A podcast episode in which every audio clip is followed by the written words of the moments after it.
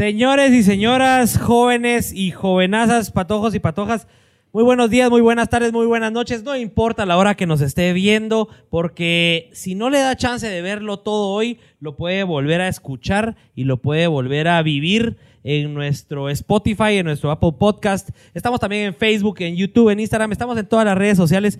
Somos millennials, diría el invitado de hoy, que ya lo tenemos acá. Estoy nervioso. Estoy nervioso. Estamos, Eh, estamos. Estamos nerviosos. Contanos a nosotros también este Pero Juanca podcast. más. Sí. Juanca está más Sí. nervioso. Yo estoy nervioso porque yo tengo que dirigir, yo tengo que orquestar aquí y cuesta. Les voy a ser honesto, me pasé desde que, no- desde que el invitado nos confirmó que iba a estar por acá, me quebré la cabeza para que este episodio del podcast, que es el quinceavo y, y es el y es con el que cerramos la primera temporada de, de nuestro podcast, fuera un éxito para poderlos entretener a todos y que a nuestro invitado Miren, nuestro invitado es, es un personaje. Aquí somos los Pélex y vamos a hablar las cosas como son. Nuestro invitado es un personaje, es muy especial, él es único y él, aparte de ser el alcalde de Misco, eh, es una persona que entretiene a un montón de gente y causa un montón de emociones en un montón de gente. Por eso lo queríamos traer acá desde De lo nuestros quería- primeros eh, ajá, episodios. cabe resaltar que lo queríamos desde hace muchos episodios Yo creo que desde que empezamos dijimos, aquí vamos a sentar Neto a Brand, Neto Brand. lo tenemos Ajá. que sentar acá. Gracias a Dios y a su buena voluntad, pues lo vamos a tener hoy por acá. Eh, no tardamos en sentarlo por acá, así que eh, fue a propósito que los estuvimos esperando 20 minutos ahí para, para empezar esto, para que todos estuvieran ahí entusiasmados. Les voy a pedir algo desde ya, por favor, vamos a compartir esto a sus historias de Instagram, compártanlo en Facebook. Nosotros como Chapin Films y como las empresas que tenemos de producción audiovisual, esto es un proyecto propio, es un proyecto personal, es un proyecto que usamos para hablarle a Guate y hablarle a, a toda nuestra generación y poder traer invitados de valor que le compartan a la gente eh, esas cosas eh, que, que pueden hacer un cambio en la sociedad. Ese es, ese, es el, ese es el principal rol de este podcast. Así que ¿Cómo nos pueden agradecer que estemos aquí entreteniéndolos hoy? Porque somos 375. Obviamente con Neto Brand íbamos a romper récord. Nunca habíamos superado las 250 personas conectadas. Ya están en 375 y subiendo. ¿Cómo nos pueden agradecer esto? Pues compartiéndolo en Facebook, compartiéndolo en, en sus historias de Instagram, es muy importante. Tómenle una foto, un screenshot ahí a donde estén viendo la transmisión y etiquétennos los Pélex y con eso nos van a ayudar un montón. Y Record- van a recibir una sorpresota también después, ¿no? Con el premio de, que va a haber. Con el premio que va a haber. Señores y señoras, hoy tenemos un super premio para todos los que nos están viendo y todos los que participen. Premio de cierre de temporada Premio, de uno. cierre de temporada, patrocinado por Neto Brand. No, no, no, no. No, no, no, no, no es así. Patrocinado por los Pélex. Vamos a regalar un viaje en helicóptero y una GoPro. Para que hagan ese viaje por helicóptero soñado en Guate y se puedan tomar sus selfies, sus fotos y sus videos con la GoPro. Es un combo. El viaje en helicóptero y la GoPro, así que vayan a nuestro Instagram, arroba los Pélex, ahí están todas los- todos los pasos para poder participar. Una de las, uno de los pasos más importantes es que compartan en sus historias de Instagram eh, el post donde están los pasos del concurso. Así que vayan, vayan ahorita y, y- y regresan a la transmisión. Recordémosle a la gente dónde nos pueden encontrar después. La gente eh, nos puede encontrar en muchos lugares, como les digo, estamos en todos lados. Estamos en Instagram, estamos en Spotify, estamos en Apple Podcast, estamos en YouTube, estamos aquí en Facebook, que es donde nos están viendo. ¿Por qué transmitimos en Facebook? Porque consideramos que la mayoría de chapines están en Facebook eh, dispuestos a ver eh, videos en vivo. Si se ponen a ver el, el live de Instagram, no sé cuánta gente tenemos ahorita. Ahorita 470. Ahorita en. Facebook. Es, es un En récord monumental, pero en Instagram vamos a tener como 70. Ahorita te, ahorita te digo. Dame un segundito. Y, el- Bueno. y contá también el propósito de por qué los hacemos en vivo. Sí, los hacemos en vivo porque lo que queremos mucha 70 es... personas. es que- 60. Ah, bueno, estamos bien, estamos bien. Rompimos récord también en Instagram, que habíamos llegado como a 30, 40. ¿Por qué hacemos este podcast en vivo? Es algo inusual. Normalmente los podcasts son pregrabados, se graban, uno platica ahí, se hacen modificaciones, lo que quiero que entre, lo que no quiero que entre, y después se suben a las plataformas de podcast. Aquí no, aquí como todo lo que hacemos lo hacemos diferente y lo hacemos innovador. Aquí lo que queremos es que la gente, los 450 que nos están viendo ahorita, pues tengan ese acercamiento con nuestros invitados. Por ejemplo, yo estoy escuchando un podcast muy bueno, pero nunca tengo esa oportunidad de, de, de hacerle Poderle la- preguntar. de poderle preguntar a la gente que estoy escuchando. Y normalmente los podcasts lo que transmiten es contenido de valor. Es lo que queremos hacer hoy con Neto Brand, es lo que venimos haciendo con los 14 invitados de esta primera temporada. Así que la idea es que hoy se queden con algo, con que se queden con una de las cosas que vamos a platicar hoy. Nos funciona compartir eh, contenido de valor y al mismo tiempo entretener. Así que vamos a empezar este quinceavo episodio. Para los que nos están escuchando en Spotify y en Apple Podcast, pues ahorita no lo van a poder ver, pero pueden ir a nuestras redes sociales a ver el nuevo episodio de nuestra serie FPV Guatemala. ¿Qué queremos hacer con FPV Guatemala? Es una serie de Chapin Films donde queremos enaltecer a Guatemala. El hashtag es presumamos guate y lo que queremos es, eh, sin tanta casaca, Casaca, cero presumir a bolas. Guate, ¿verdad? Queremos presumir a Guate. Estamos haciendo unos videos espectaculares de cada lugar icónico del país para que el turismo vuelva a revivir, para que el turismo se vuelva a activar. No se imaginan la cantidad de gente que vive el turismo en- eh, del turismo en este país. Y como Chapin Films y como creadores de contenido es algo que nos encanta. Eh, así que si estamos listos, hacker, en switching, vamos con el noveno episodio de FPV Guatemala, Antigua Guatemala. Sin pelos en la lengua. Bienvenidos al podcast donde se hablan las cosas tal y como son. Sin adornos y sin tanta babosada. ¿Sos feliz? ¿Te gusta tu trabajo? ¿Te han considerado un Pélex? Acá nos encantan los invitados Pélex, que se dedican a ganarse la vida haciendo lo que les gusta. Porque ahí, ahí está la clave.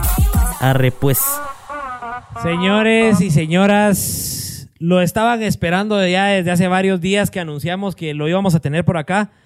Bienvenido, Neto Brand, o cómo, cómo, cómo te podemos llamar hoy, Neto, Ernest, Neto, Steve. Neto. Neto, Neto, Neto. Sí, Como no se le ningún- conoce. Señor Sí, alcalde. No, neto. Neto, neto, ah, va, neto, está bien. La idea, la idea hoy es que nos sintamos en confianza, Gracias. que podamos ir platicando ahí varios temas y que, y que la gente te pueda conocer íntimamente. O sea, lo que queremos acá es que la gente pueda saber realmente quién es, quién es eh, Neto Brand Como persona. como persona. Gracias. Ya todos conocemos al boxeador, ya todos conocemos al Iron Man, ah, ya conocemos todas tus facetas, pero yo creo que la gente, y nos incluimos, porque nosotros somos de aquí de Misco, si te das cuenta, Sí. pues nuestra... Aquí Estás nuestra- en el mero límite. Estamos en el mero límite. Exactamente, estamos en el límite, cabal, la pasarela de ahí del Tecolote es la que delimita, pero nos sentimos misqueños. Yo vivo en la zona 4 de Misco, Ah, qué bueno. eh, así que siempre te hemos seguido y pues igual que un montón de gente, siempre hemos tenido todas esas dudas que con nuestro podcast pretendemos que toda la demás gente también pueda resolver, ¿verdad? Este va a ser un canal para que toda la Mara pueda hacerte preguntas y nosotros pues también tenemos preparadas varias Gracias. y, y poderte conocer más allá del, del alcalde que sos y, y- y de ese político que, que venís siendo desde hace seis años ya, ¿verdad? Sí, seis años de ser alcalde y bueno, y cuatro años de, de, de- de una primera elección y cuatro años de otra elección. O sea que ando más o menos en los 12 años de, de ser político y antes de eso todavía estuve, bueno, en Misco está eh, la Cofradía de Santo Domingo donde sos eh, mayordomo o alcalde de indígenas. Ajá, y ajá. también pasé por ahí, entonces hay un poquito de, de tiempo en el Ajá. servicio social y público. Así es que... Es tu mero bueno, pues sí, pues qué bueno poderlo venir a contar. Yo tengo ratos de no estar en una entrevista, mucho, mucho tiempo, no recuerdo. La última fue creo que para mi cumpleaños allá en la, allá en la, en la Muni. Ah, sí. Eh, sí. eh, la Para hizo- los 40. Para los 40. Ok. Y, y, pues a veces em, resulta ya para uno como, como político, em, vas como decidiendo de a dónde quieres estar y por, por el tema también de que se vuelve la coyuntura, eh, no te deja a veces estar, Claro. ¿verdad? Entonces, eh, y bueno, la forma en que uno es, eh, uno como que va buscando sus espacios y entonces eh, eh, supe de ustedes el contenido y, y la invitación y pues entonces dije, eh, me, me, me pareció. ¿Te gustó el concepto? Sí, hablar con patojos así como yo. Eso fue lo que más, va. Es que no, o sea, ahí me voy a sentir bien, porque somos Mira. de la misma generación.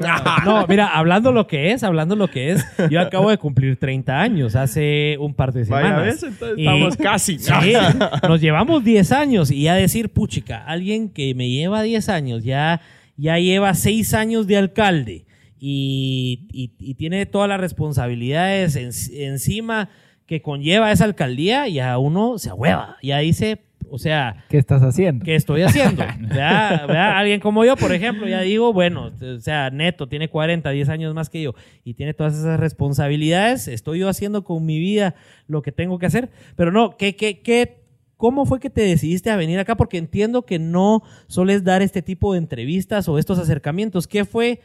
Y nos sirve de feedback. ¿Qué fue eso que dijiste? No, estos, estos millennials, porque entiendo que por ahí fue la cosa. Sí. Estos millennials eh, va a estar de a huevo. ¿Qué, qué fue lo que, cómo decidiste? Eso, cabalmente, poder platicar tranquilo, em, sin presiones, sobre todo lo que decías vos al inicio de este programa, que no es algo pregrabado que quitas y pones. Eh, el alcalde Arzú decía algo cuando iba a entrevistas, decía yo quiero ir a algo en vivo porque después pues me pueden quitar algo o, o de lo que dije. ¿verdad? Tergiversar ahí Sí, lo porque que te editan. ¿verdad? Esa es una de las razones. Dos, pues con patojos, o sea, hablar eh, con jóvenes que claro, pues nos llevamos eh, 10 años, tal vez con algunos 12 o 15. Ujú. Pero ¿Cuántos que crees creo que te llevas con dentro- Richie? Ah, yo al Richie sí lo miro patojo. ¿eh? Son los 22, ¿no? No, no tanto, no tanto. Nos llevamos die- 16. ¿Cuántos 16 tenés? años. ¿Cuántos tenés? 24. O sea, 24. Sí puede ser. Hoy, hoy sí me dio la mata, señores. Hoy Sí. sí me dio la mata. Sí, va. Entonces, eso me, me dio la pauta de, pues, poder venir a platicar de todo, ¿verdad? Porque se habla de, de lo que soy, no puedo dividir a- al, al político de la persona porque la persona es, es funcionario público y el funcionario público es persona. No, no puedes dividirlo, es, un, es un, en uno mismo. Pero a veces es eh, muy difícil encontrar los espacios donde puedes platicar de, de- de ambas cosas, ¿verdad? Y hacerlo dentro de un, de un lugar donde te sientas cómodo. Entonces, Total. eh, vi sus programas eh, y, y cuando pues eh, me habló Irra del tema, yo dije, no, pues yo voy, yo voy, me, me- parece, me parece el contenido, me gusta cómo, cómo lo manejan y pues acá estoy. Qué con alegre, ustedes. hombre. Yo, yo voy con esos pelados, dijiste. Con los pelados. Con los pelados. Porque somos pelados.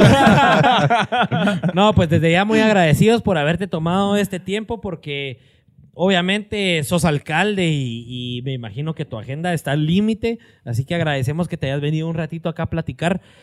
Para que todos los que nos están viendo, que son 626 personas, como decías de un inicio, estamos rompiendo récord. Obviamente, yo considero que vos sos una de las personas más influyentes, o influyentes y conocidas actualmente en Guatemala. ¿Cómo no íbamos a romper récord? Pero mm, hoy no queremos hablar ni de política ni de lo que se habla normalmente. Hoy queremos salir de eso porque nosotros hicimos varias casillas de preguntas en Instagram, ¿verdad? ¿Qué quieren saber del alcalde? ¿Qué quieren saber de Neto Brand? Y todo nos, nos fuimos dando cuenta que la gente se queda en lo mismo, se queda eh, en tu pelea con tres quiebres, se quedan con, con Iron Brand, se quedan con eso. Y, hoy lo que queremos es, es descartar eso y, ir un poco más allá. Que nos contés vos quién sos y cómo lograste llegar a una alcaldía eh, siendo pues eh, un- el alcalde más joven que tomó posesión de la alcaldía de, Misco, ¿verdad? Y, y- todo lo que te llevó, todos los sucesos que te llevaron a- Porque me imagino que al final se necesita un montón de trabajo y de dones, ¿verdad? De dones, haber logrado lo que, lo que, lo que has logrado hacer para llegar a donde estás. Entonces, contanos, empecemos por Neto Brand y su niñez. Por ahí estuve eh, investigando, yo me tomo el, el, el tiempo de investigar un poco a la, a la Mara que viene aquí a la mesa y, y quisiera saber, empezaste vendiendo lociones de 15 pesos, Así dulces típicos, Así es. eh, tu mamá tenía un carro con, con, con paca en el baúl. Eh, exacto. Contanos qué, qué fue esa niñez de Neto Brand y cómo lo fue formando y cómo te fuiste haciendo eh, el hombre que sos hoy en día. Bueno, yo creo que antes que nada yo soy un vendedor. Eh, crecí vendiendo de niño con mis papás, aprendí a vender. Em, todo sucedió por, porque definitivamente estábamos viviendo en los 80 eh, una migración de de papás a Estados Unidos. Mi papá no fue la, pues prácticamente eh, eh, no fue la excepción. Él se tuvo que ir a Estados Unidos para ver cómo nos ayudaba a sobrevivir. Y pues bueno, estando en Estados Unidos, eh, recuerdo de que mm, él mandó un- unas cajas grandes de, de ropa, eh, entre eso hasta ah, eh, eh, ropa usada, vieja, De todo. de todo y, y mi mamá un poco molesta ¿ah? porque decía cómo es posible que nos haya mandado esto yo incluso pensaba me va por fin me mandó mi bate de béisbol mi guante verdad Wilson y toda la onda pero no nos mandó ropa y, y así como y entonces mi mamá muy trabajadora y, y ella ya, ya vendía, ya se había dedicado a vender dulces típicos en Interfer desde, desde ese entonces, fue en los años 85, 87. Y entonces se animó a irse a vender a- al guarda, a, a poner su plástico negro en el piso y, tirar la, la ropa. Pero te voy a decir algo, en ese momento, ¿quién iba a creer que la gente te iba a comprar ropa usada? O sea, No existía eh, que, esa- que iba a ser un negocio. Ah, o sea, eso era algo paca. innovador. Era totalmente Porque ahora es muy común. Hoy, na- y- y- y- imagínate, hoy está la megapaca. Total. Y, y vas y conseguís zapato loco, lo que conseguís en 500 dólares en, en- en una tienda en internet o en Estados Unidos, aquí lo encontrás a 300 pesos. Sí. Un par de mocasinas bonitas. Pero en aquel entonces, cuando todo lo mandabas a hacer, cuando ya eran los astres, las costureras, no, no había, era, si ibas a la sexta a comprarte algo.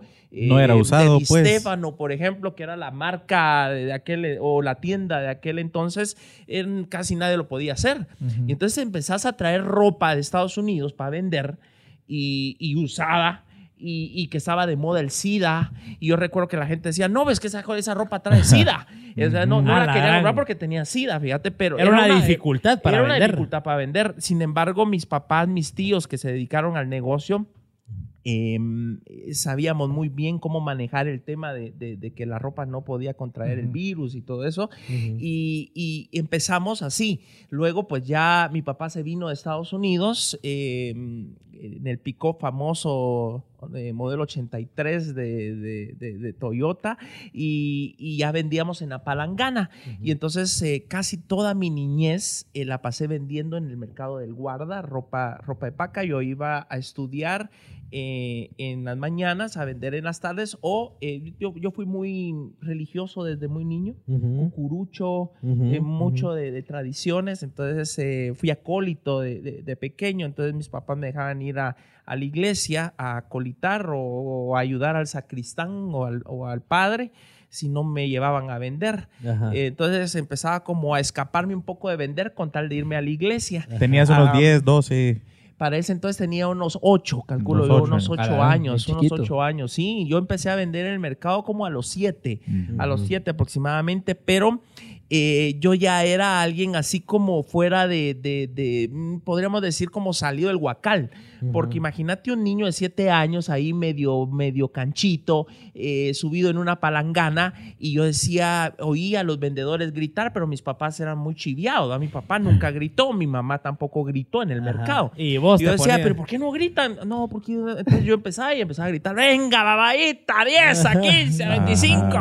Y entonces eh, hasta me echaba unas mis, eh, yo me iba a escuchar a aquellos que vendían babosadas ahí, que babose- babosean a la gente, pues. Ajá. O sea, pero entre sus cosas decía, eh, venga por este lado, como dijo Américo Vespucio, ojos que te ven no te volverán a ver. Pase por este lado, le voy a vender su ropita. Entonces me iba con cerchas de, de ropa de poliéster que era muy barata, que mi mamá no vendía. Entonces yo me iba a los recovecos ahí en los, en los, en los callejones del guarda a vender las camisas, los pantalones eh, de a quetzal, de a dos quetzales y regresaba ya con las cerchas vacías y Ajá. ayudaba a mis papás. En fin, de, eh, eh, no había navidades eh, que nosotros nos llegáramos temprano como un niño normal que, que, por ejemplo, ya está en su casa quemando cohetes. Antes se quemaba, hoy casi no se quema, pues, pero en- mi tiempo eran, los, eran los últimos ¿verdad? que Tus llegaban. Entonces ya llegabas vos a las 11 de la noche ya que todo el mundo se había quemado, que le habían agarrado las manos. Que le habían explotado los Sí, canchinflines. sí, Porque pero- ustedes estaban vendiendo. ¿qué? nosotros vendiendo. El 24 era el mejor día Sí, para vender. del año. Guau, era increíble. Mi mamá vendía ropa, zapatos, peluches.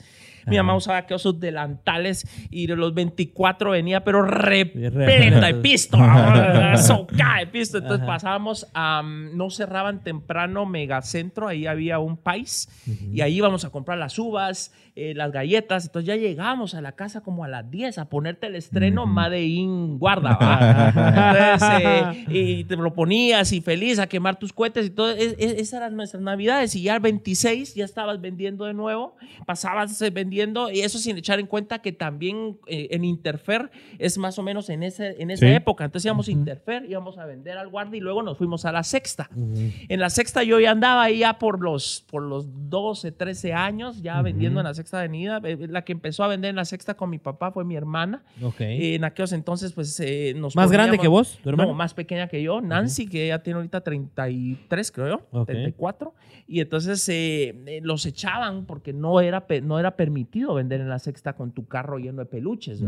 Y entonces eh, empezaba Emetra en aquellos entonces, eh, cuando eran las, las patrullas rojas. Y los echaban y, y- y mi papá tenía que, pero como todo vende- vendedor, ¿va? porque nosotros nos dedicábamos a, decir, a echarle aguas a mi papá. Ay, tu papá ya- había regresado. Mi papá ya estaba subido, ya había regresado. Ya Ajá. para ese entonces ya estábamos trabajando acá. Él fue el, el que nos mandó las primeras cajas y vimos que era negocio.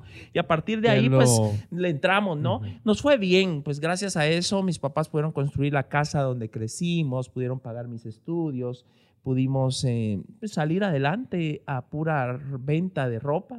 Y así fue como pues empecé con las lociones, ¿verdad? Ya un poquito más grande. Las lociones fueron ya, andaba yo por los Pero 15 años. Fue idea, Fue por- origi- Dale. ¿Fue idea tuya, la de las lociones? Fíjate que no. eh, poníamos un carro, el carro de los peluches era el nuestro, nos parqueábamos enfrente de la iglesia Santa Clara. Y atrás se ponía un señor que se llamaba Don Jorge y él vendía lociones. Y entonces él necesitaba un vendedor.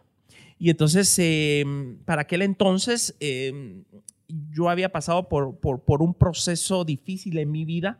Eh, después de haber sido acólito, yo prediqué, era, era, era bien cachureco. Entonces, de- incluso todo el mundo pensaba que yo iba a ser padre. Fíjate vos, o sea, una cosa increíble, pero eh, pues se me cruzaron las mujeres ahí por medio, ya me daba vergüenza ponerme Padre, padre, pero de un montón de Padre, mamis. Sí, eso. Entonces, entonces, no, eh, entonces yo dije, no, no voy a ser sacerdote, pero sí te pasó por mi mente. Y ah, sí, entonces, sí lo consideraste. sí, lo consideré.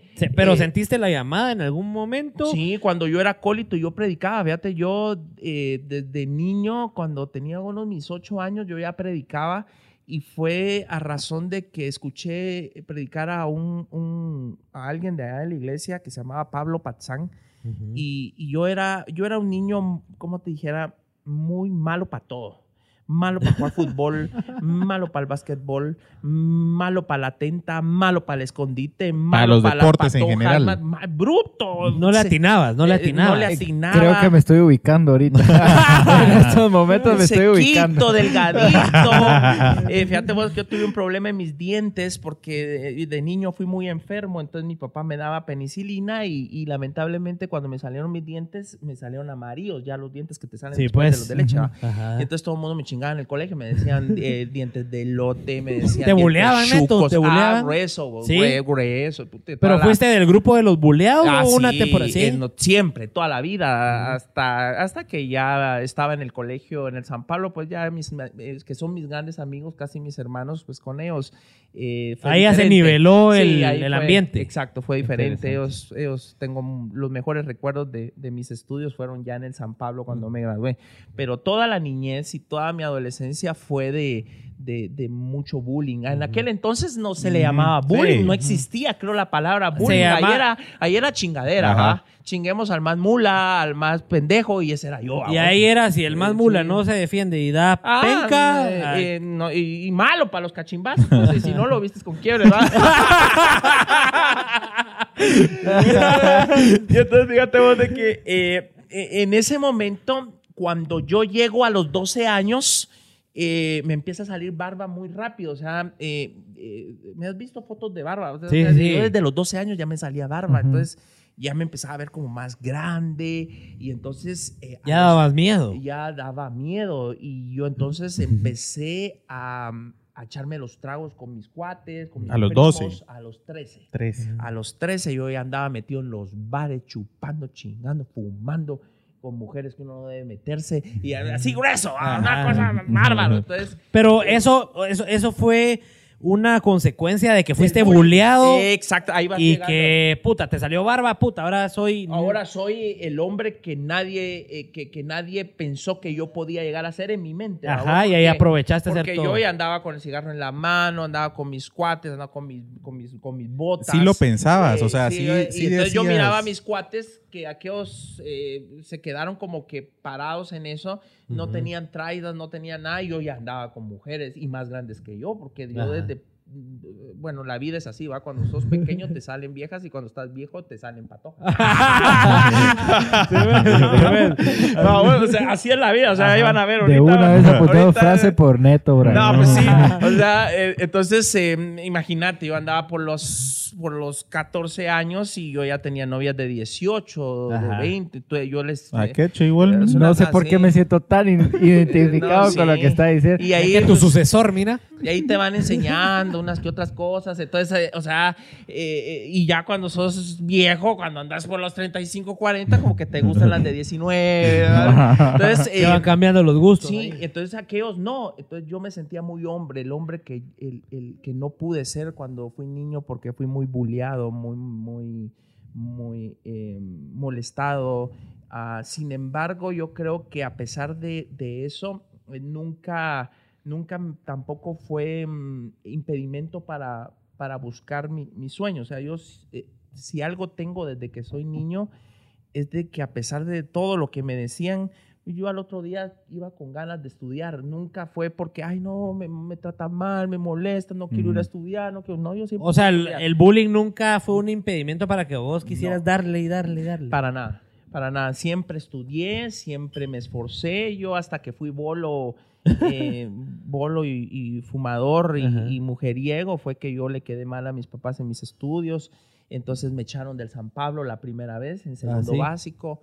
Luego me fui a estudiar al Federico Taylor, eh, eh, tercero básico, y como yo venía del San Pablo, estaba como en el cuadro de honor en el Federico Taylor, Ah. pero ya en cuarto perito me puse a estudiar dibujo y construcción. Y, ahora. y no, no, no, no, te gustaba ese Y rollo. No me gustaba, y yo ya era cuando estaba chupando lo más grueso de mi vida y, y entonces... ¿Sí te consideras que te gustó la party así mucho? Sí, pero yo fui bolo de tienda, babos, bolo tiendero, de aquellos bolos que iban a una... De esas tiendas que a ahora tomar cerrás. Sí, Por de- montón en Misco. que yo sí, exacto. Ah. a Ah. tomarte un, tu octavo, babos, porque pasó, para eso tenía piso. O Total, sea, total. fíjate vos que yo, la, he- yo llevo 22 años de no, 22 años de no tomar.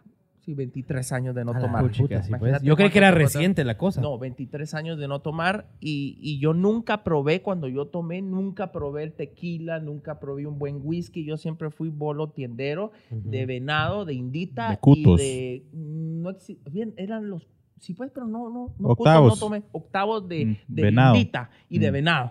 De indita y de venado.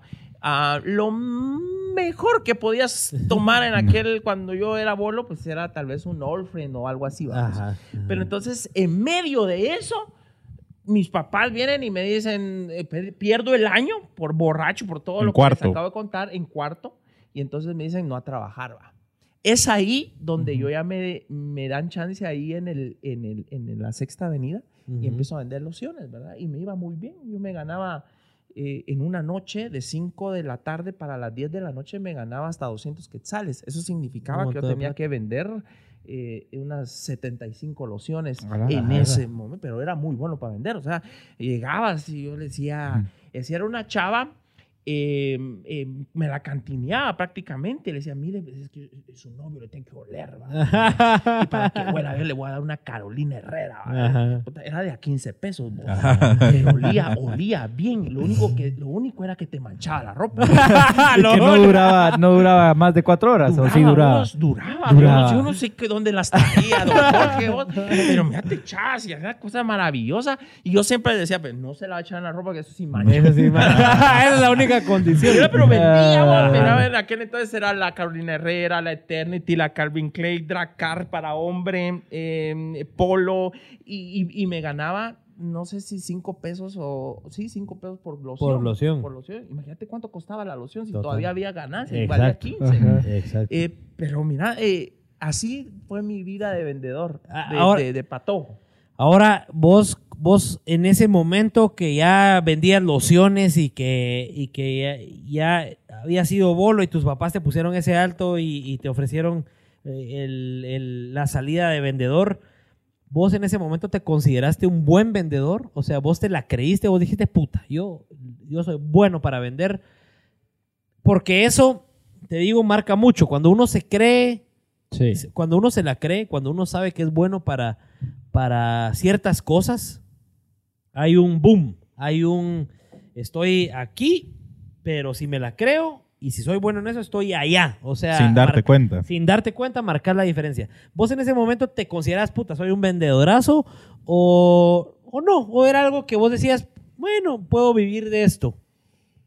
Lo hacía más que todo para sobrevivir, fíjate. Ok. Realmente no me podía comprar, eh, mis papás no me podían comprar eh, eh, lo que yo quería, entonces, con- y más que todo porque los, les había quedado mal, entonces era una forma de supervivencia. Yo lo que sí sabía era que era bueno para hablar. Entonces, eh, en ese momento que yo vendía y me ganaba mis lenes, realmente nunca me di cuenta que podía utilizarlo en las ventas. Eso lo supe hasta que fui vendedor de Apple. Pero eso fue hasta después de graduado. Ajá. O sea, ajá, cuando yo me graduó del colegio, yo me gradué de contador Ajá. y hacer prácticas de contador. Y entonces cuando me graduó me dicen, mire, en aquel entonces me decían, Steve, eh, mire Steve, eh, le vamos a dar chance. Ah, muchas gracias. Y yo por fin voy a dejar los mercados, ¿verdad? Porque ponerle... Ahí donde hiciste Mi- prácticas te ofrecieron tu chance. Me, me ofrecieron chance, ¿va? Por- pues me dijeron, quédate trabajando con nosotros. Ah, qué bueno, yo voy a ir en Tacuchao. Yo siempre soñé ir en Tacuchao a trabajar, eh, de estar en una computadora, estar en una oficina. De toda la vida había estado vendiendo en el mercado. Mis tareas las Ajá. hacía en una banqueta, ¿va? así, con un tablero. Estar en una oficina era puta, Ah, estoy. ah, yo ya Ajá. llegué a mi, a mi top, podríamos Ajá, decir. ¿va? ajá, ajá. Y entonces cuando yo les digo, bueno, ¿y de qué me van a dar la chance? De vendedor. Ah, Ya, Fui vendedor toda mi vida. Entonces, sí, porque, y- y es que mira, tenemos hay un Chispa, don, hay un don tenemos la allá de casa, algo, escondido. pero en ese entonces yo Ajá. no, va, yo, Vos no lo habías no, yo identificado quería por ser tu- contador, sí, sí, para eso estudié. Y si te gustaban los números. Y en las prácticas era- hiciste era- de... en las prácticas hice contabilidad y muy bueno Ujú. para la contabilidad y todo, pero Ujú. no me dieron de contador. Me dijeron, no, queremos que usted sea vendedor junior. Bueno, y, y- y- y- y- y no va a tener comisión, pero por ahí va a empezar. ¿Y cuánto va a ganar? 900. Y yo me ganaba, ponerle en, vendiendo en el mercado, tal vez unos mis 2.500, 3.000 pesos. Sí, pues, ya Ah, decías. de puta, habla, pues, Ah, sí ya había era muy diferencia, poco, sí pues, había eran diferencia. 900 para 3000 en el mercado. Entonces, cuando yo llego con mi mamá, mami, fíjate que mm, voy- ya me dieron chance. ¿Y cuánto vas a ganar? Eh, 900. Ah, puta, mejor quédate vendiendo en el mercado. Ajá. Pero yo le dije a mi mamá, no, mamá, yo, yo, yo estudié y me diste estudios para, para ya no seguir en el mercado. Ajá. Sí, esa era la intención de tus papás, Exacto. educarte Educarme y para no vivir lo que ellos estaban viviendo en el mercado toda la vida. Era un buen negocio, sí, pero eso sí Pero sí es matado, es y matado. finalmente se terminó. Llegó el momento en que mi mamá iba a vender 50 pesos al mercado, ¿me entiendes? O sea, que llegó un momento en que eso ya no funcionaba. no funcionó. Ya no era un buen no, negocio. definitivamente. Entonces, para aquel entonces, eh, yo lo que quería era una oportunidad de, de sobresalir. Y entonces eh, me dijeron, venda. Bueno, ¿y qué hubo? Eh, computadoras? Pues está bien, va. Y solo que estas son Mac. ¿Y Mac eh, de qué? ¿De McDonald's? No, Mac. Fíjate vos, ah, o sea, en Sí. aquel entonces, eh, Vi tu foto era- en Instagram. ajá. Hay un par de fotos en Instagram sí. de, de vos ahí con el. Mac. Sí, Sí. Richie, tal vez te las buscas ahí. Vos Son buenísimas. En ese entonces fue el año 2000. Steve Jobs estaba regresando a Apple después de que lo habían Ajá. echado de Apple, ¿te Ajá, recordás? Sí, sí, sí. Entonces, imagínate en ese entonces, o sea, yo cabalmente en ese momento entro a la empresa JL Betancourt y me dicen, bueno, Steve, usted va a vender eh, computadoras Apple que no tienen el mismo sistema operativo, no tienen Windows. Ajá. Es el Mac OS 9. Y yo, y- ¿Qué es esa ¿cómo onda? esa onda? Y, y- pero, pero usted venda, ¿verdad? Y, y bueno, recuerdo yo que pasé una semana y vendí un mouse, vos. Ajá, Puta, no. 90 dólares. Ah, madre. Y mi, y mi meta eran 8 mil dólares. A la gran diabla ¿Y mensuales. cómo iba a llegar a 8 mil dólares? Sí, ¿Y cuántas computadoras tenía que vender? Pero en eso empecé a vender ya a vender y, y salieron las iMac de colores. No sé si te acordás de las iMac de colores. Sí, unas, sí. de- eran unas rojas, Que tenían el azules, caparazón de eh, distintos como- colores. Como aliens, ¿verdad? Que fue una de las pri- fue una de las primeras innovaciones en marketing de Steve Jobs, pues, o sea, de hecho, ahí, ese es el regreso de Steve Jobs. ajá, ahí fue Y lo mi que amor, marcó. Empecé, empecé a vender cuando sentí, ya vendía mis 8 mil dólares, cuando sentí que ya 10 mil dólares, 14 mil dólares, 30 mil dólares, llegué a vender 100 mil dólares. Yo le vendía los, los, los laboratorios de computación a la Landívar, le vendí un laboratorio de Ah, computación a la, a, la, a, la, a la Francisco Marroquín, yo le vendía a BBDO, a Leo Burnett, a DDB, agencias. taller, a todas las agencias porque todo el mundo usaba Mac Claro. para diseño gráfico y para edición de video. Ustedes Claro. que andan en ese rollo, ustedes saben que Mac es lo mejor, ¿no? Total. Y entonces, recuerdo, mira, yo me acuerdo muy bien cuando mi jefe, Tony, me dice, mire, fíjese que acaba de salir un dispositivo nuevo que se llama iPod. Y, este, y entonces eh, me pasaron el, me pusieron el video de Steve Jobs, ¿va? Y Ajá. entonces decía 100 canciones en tu bolsillo, Ajá. del tamaño de una cajetilla de cigarros. Ajá. En aquel entonces, vos lo que Sí. usabas era un Walkman. Y entonces. Con tu era disco. Con tu tu disco, tu Discman, va. tu Ajá, di- era ajá. Discman. Entonces, ¿y, y cuánto valen? 400 dólares. Y yo decía, ¿quién, ¿quién me va a comprar un. Para tener 100 Un iPod. canciones. Ajá. Mira, vos, No lo mirabas Ahí está bien Yo factible. vendí- Ahí está bien. Ah, esos son mis primeros Ajá. años, ¿ya? Ajá. ¡Ah,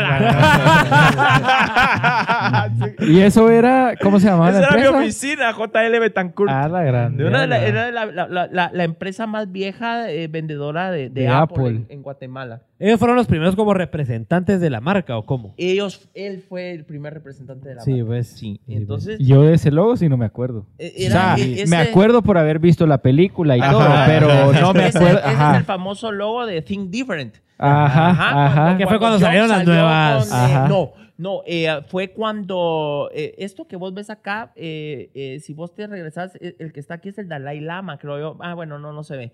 Pero Apple sacó varios, varios artes Ajá. donde salía, mm, salía Paulo Picasso, salía el Dalai Lama y salían todos los, los- las grandes lumbreras y decía eh, los mejores hombres no precisamente eran los, los, los más cuerdos, sino eran los locos que pueden cambiar el mundo. Decía Steve Jobs, ¿va? Sí. Y entonces decía think different, o sea, piensa Ajá, diferente. ajá. Y esa es la manzana de piensa diferente. Sí, Entonces, pues. estoy hablando, esta es una foto tal del año 2002, 2003 A probablemente. la grande. Mira, Neto, y ahí, por ejemplo, ahorita ya tenés, ahorita que sos alcalde y todo, ya te, te tomas tus fotos y todo. En ese momento también te gustaba así como, me voy a poner aquí con mi compu y me toman una foto.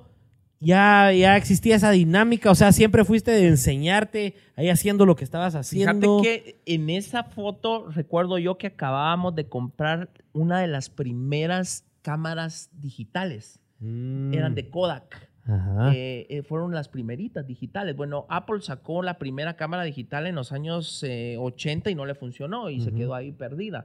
Pero con el tiempo, en los años 2003, 2004, empezaron a salir las, las, las digitales y, y esa fue la primera cámara digital que, que vino casi que a Guatemala.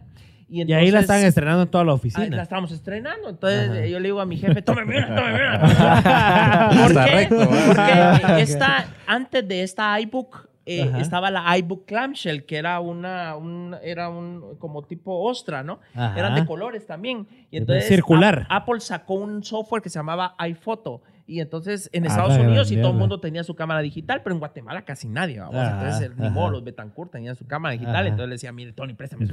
Era una innovación. tomábamos fotos. Esas fotos son las primeras fotos digitales del año 2000 y pico, cuando salieron las primeras cámaras digitales. Sí, puede ser de las primeras que en Guate se tomaban así en ese formato. en ese formato digital, vos era eh, JPG, eh, de ba- no era ni tan mala Ajá, resolución, eso- pues, o sea, ajá, era, era sí. algo bueno. eh, y y las conectabas, las conectabas por USB, ah, porque Apple, cuando entra Steve Jobs a Apple, a Apple nuevamente, eh, olvidaron aquellas otras, el, el, eh, Apple, eh, PC o Windows, lo que tenía era el paralelo. ¿Te acuerdas de la conexión paralela? Era una babosada. ¿Cómo se toma conectar tus Ajá, impresoras sí, y todo? sí, sí. Apple inventó el USB.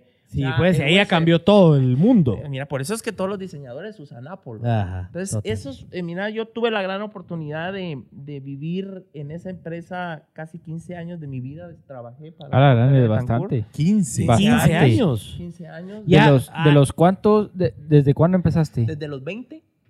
Puchica. Desde los 20 y yo, y de ahí agarré para alcalde. O sea que. O sea, Ah, o sea, fue saliendo, saliendo de saliendo de ahí, saliendo de ahí me fui alcalde. O sea, A la grande, interesante. que llegó un momento en que yo ganaba, mira vos, yo después de los 900 pesos, Porque hacías un montón de comisiones. cuando ya empecé a ganar comisiones, yo llegaba, ¿qué te digo? A sueldos de 6 mil, luego sueldos de 10 mil, luego de 15 mil. En el año 2000 yo tenía 22, 23 Ajá. años, un montón de pisto. Y entonces viene mi jefe y me dice, mire, usted está ganando mucho. Y las Está prestaciones, ganando más, vamos, está las más, está ganando prestaciones, más que el yo. aguinaldo, casi a vos. Entonces me dice, no, usted el día que lo echemos le vamos a tener que dar un, montón de, de dinero. Entonces mejor lo invitamos a, a como que era socio de la empresa. Sí, pues, socio. vendedor, Ajá. pero hacías tu propia empresa. Entonces yo le facturaba a la empresa y ellos me daban mejores réditos, pero yo ya eh, completamente independiente de una eh, presión laboral, sino yo ya era como un socio de JL Sí, pues. Betancourt y le facturaba a JL Betancourt mis servicios profesionales. Ah, Y entonces, eh, imagínate, yo recuerdo que me, me dijeron, bueno, entonces lo vamos a despedir y va a empezar a trabajar independiente con nosotros. Con eso me compré mi primer carro, que era un Hyundai Excel modelo no- 89, ¿verdad? Ajá, en el año ajá. 2001, 2002 más o menos. Sí, pues. O sea, Ahí fue donde hubo un paso trascendental en tu vida, donde vos hiciste socio de una empresa, ya ganabas más, te compraste tu carro. Claro, porque fíjate de que cuando yo le empecé a vender computadoras a las imprentas y a las, a las agencias, eh, yo no tenía carro, yo me animaba a subirme las, las EMAC, porque habían unas que se llaman EMAC, porque había de Education, ¿va? Entonces, eh, era una Un trastón. de, de cajas, ¿va vos? y yo me la subí a las 65. Ajá. No. Con una impresora Epson, con nunca me huevearon. Vos las ibas a entregar a mano. Ni siquiera a mano, vos, Ajá. en camioneta. ¿Y entregar o enseñar? A entregar. Y yo y no le decía a mi jefe, si no, mi jefe Ajá, no me hubiera dejado. ajá. Pero yo con tal de vender, La llevabas ahí. porque eh, eh, tenías que ver cómo le ganaba los negocios a la competencia, porque Total. había otra empresa que se llamaba Items. Y entonces yo te Que esa peleaba. todavía existe, creo Todavía yo. existe, Ajá, las ajá, dos empresas, tanto ajá. Betancourt como Ah, sí. Items. Y iShop, que iShop hoy se, se llevó a medio mundo y hoy iShop es lo mejor. Pero pero en aquel entonces solo habíamos dos, habíamos Hotel Betancourt y Items, y yo me peleaba los negocios con ellos. Entonces, eh, la gente iba a traer a la tienda la compu, pero decía, yo se la llevo. Ahí, así- ahí cerrabas tu Ahí venta. cerraba mi negocio. Ese era el valor agregado Y yo que llegaba tenías. y la instalaba vos. Ajá. Yo venía. Te tomabas el- aunque no fuera tu chance. a- Aunque no fuera mi chance. Pero como vendedor, eso me hacía vender. Entonces yo iba, llegaba a las casas, llegaba a las imprentas, llegaba. Muchos que están viendo ahorita el programa probablemente recordarán cuando yo llegaba a sus hogares Ajá. a entregar las compus, fíjate vos. Y entonces, en aquel entonces no había internet. Vos te conectabas con el cable del, Del teléfono. teléfono. Y, y marcabas un número de claro. Bueno, aquel entonces no era claro, era telgua. Y empezaba. y te conectabas a esa banda, fíjate De eso sí no me recuerdo yo. No. No, no, no. No, si vos viste a Michael Jackson blanco o, ya o lo No, viste- todavía lo vi negro. Todavía lo vi negro. ah, Sí, Todavía lo vi negro. Entonces, eh, mira, es un rollo eh, maravilloso. Vendía, vendía y me fue bien y así tuve muy buenos maestros. Tuve a Henry Barrios de maestro, un vendedor, compañero mío, a José Luis y a Tony, que, que hoy sigue siendo mi amigo, mi asesor, porque es un gran empresario y un hombre muy... muy- ¿Asesor ya como político? Sí, como, como, como eh, asesor Empresario. de tecnología. Ah. Ah, ya, sí, pues. eh, y es un, un gran hombre y, y me ayudó, como no tenés idea. ¿Por qué? Porque él sabía que yo quería ser alcalde. Ah, sí. Él sabía que yo agarraba la computadora y me ponía a hacer mis volantes en las computadoras de la empresa. Él sabía que yo imprimía eh, un chingo de hojas para la política ahí en la Estando empresa todavía en, en, estando en en- Betancourt. Ajá. Él sabía que cuando yo me desaparecía, no andaba viendo un cliente, andaba aquí en Misco en una reunión. Eh, y me lo aguantó, me lo aguantó, me lo aguantó. Era tu jefe en ese Era momento. mi jefe, siempre fue mi jefe. Eh, a pesar de que yo ya era independiente, yo facturaba, pero Ajá. yo le tenía que, que rendir, Rendir cuentas, a él, ¿verdad? Entonces, em, eh, y él fue, pienso yo, de los primeros que creyó que tal vez sí podía yo lograr el... el- el Llegar a este lugar donde estás hoy en día. Sí. ¿Vos considerás, Neto, que, que todo este proceso y todo todo este aprendizaje que tuviste como vendedor.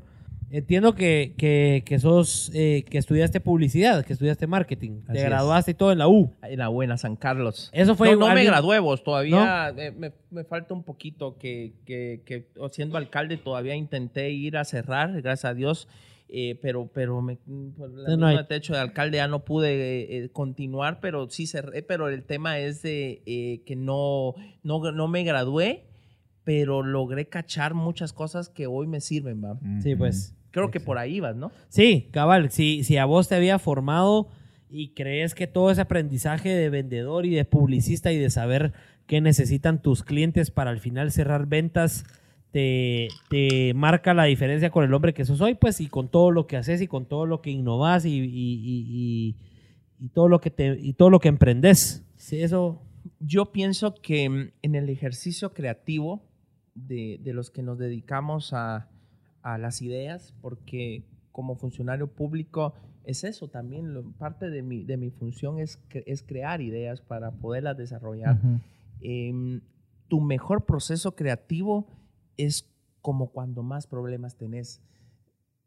Casi toda mi vida fue difícil, fue, pues, como te digo, de niño fue prácticamente de, de- de ser molestado. Mucho de- bullying. Mucho bullying, Ujú. luego en el mercado, luego las ventas en la sexta, luego como vendedor haciéndome espacio en Apple, luego en la universidad, lo duro que fue, luego en la política, hoy como alcalde puedo decirte que lo que aprendí en ese proceso fue la constancia, el sacrificio y que de los peores momentos, de los momentos más jodidos, en los momentos en que vos estás más desgraciadamente jodido, es cuando las ideas te fluyen, cuando más necesitado estás, cuando no tenés que comer, cuando no tenés para el pasaje, cuando no tenés eh, eh, eh, ni siquiera para poderte comprar un par de zapatos y vas a vender con, un zap- con zapatos con hoyos abajo y, no querés cruzar la pierna porque se van a dar cuenta que llevas hoyos.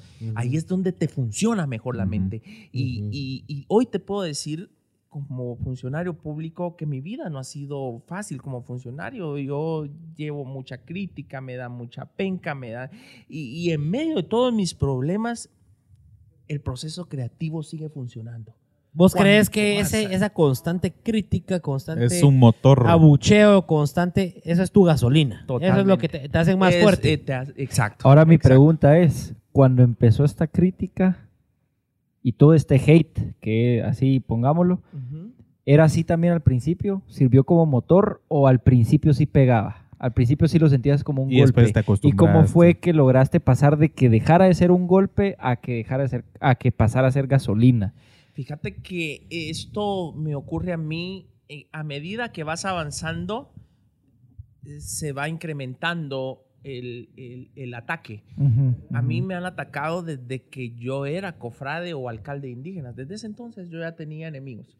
Eh, luego como político, sin ningún tipo de, de probabilidades de ser alcalde, yo ya era atacado en aquel entonces. Yo recuerdo que, que a mí en Mixtra me iba, a- yo estaba dando mi discurso porque yo era, yo era como un, como un predicador de esos que se ponen en mercados. Ajá, Y yo me iba ajá. con una mi bocinita y de ahí me iban a sacar, me ponían cepo en el carro, no me dejaban, me mandaban la policía, me quitaban el carro, me, eh, me- en, la- en las redes decían eh, ese, e- e- ese, pues, bueno, desde aquel entonces me tratan de hueco, de, de- de falta de, de ideas. Cuando yo hablé de la feria del chicharrón, se, se burlaban de mí. Cuando yo, yo- la primera vez que yo hablé de la feria del chicharrón en un foro de alcaldes, todos se rieron. ¿Qué año fue ese? Eso fue en el 2015.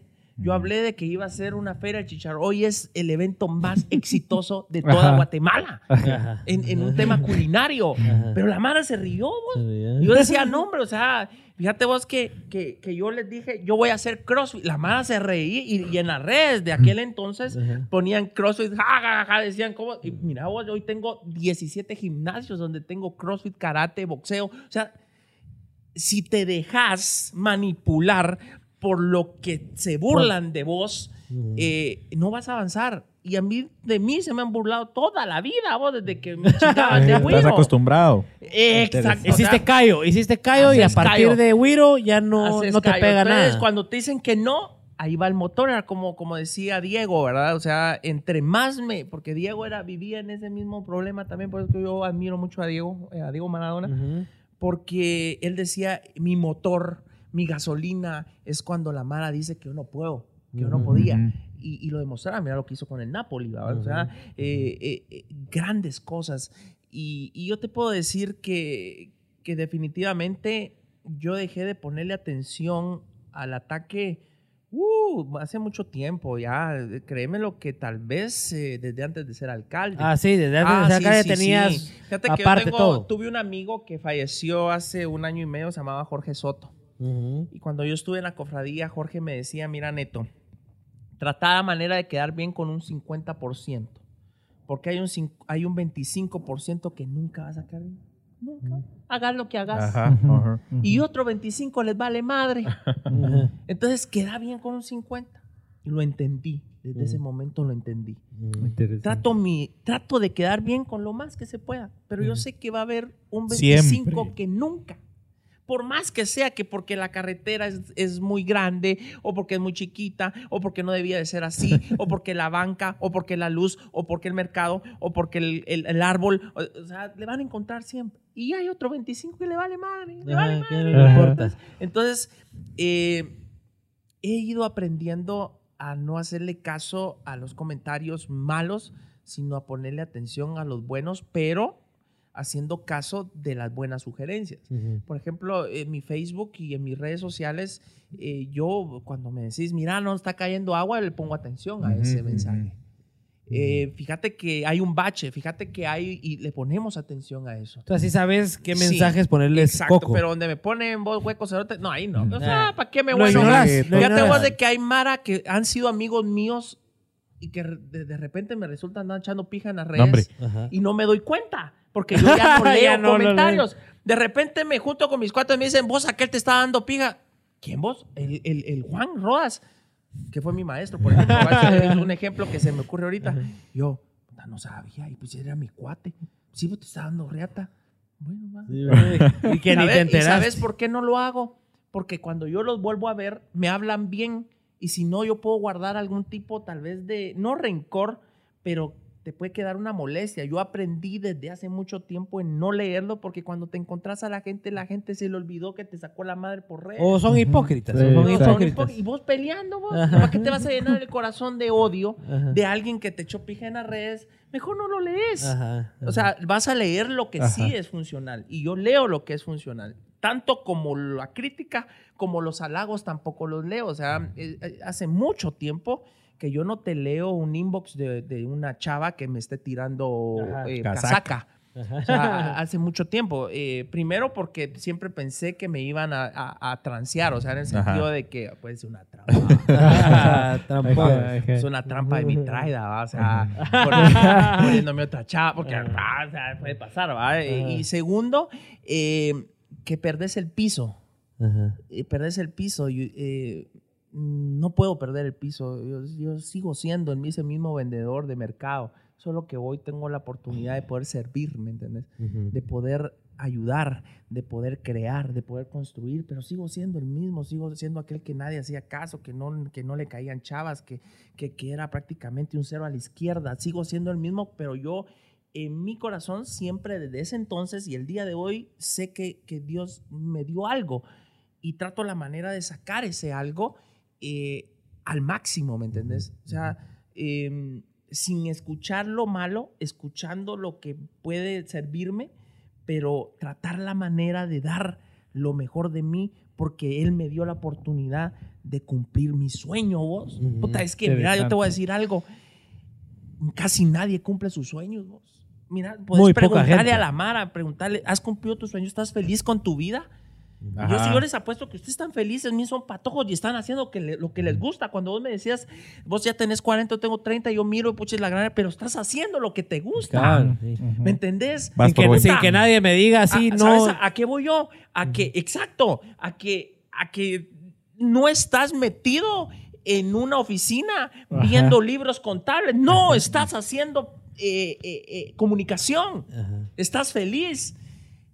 Yo soñé con ser alcalde desde niño. Desde patojo, desde que yo iba a vender al mercado, mamá, yo quiero ser alcalde de Misco. ¿Qué fue lo que, lo, lo que en ese entonces pensabas que, por qué- el por qué querías ser alcalde?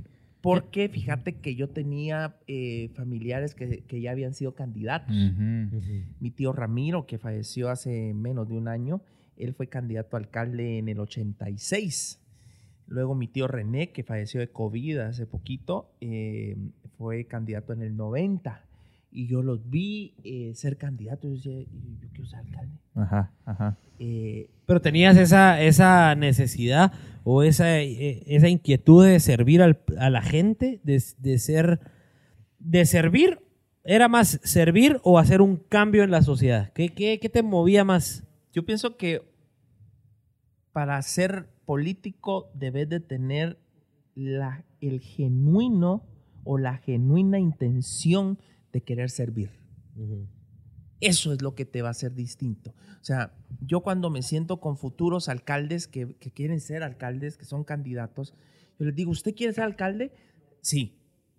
Debe de sentirlo. Debe de sentir el verdadero, el genuino sentimiento de querer servir. Porque si usted no tiene el- ese genuino sentimiento, entonces usted se va a ir a servir.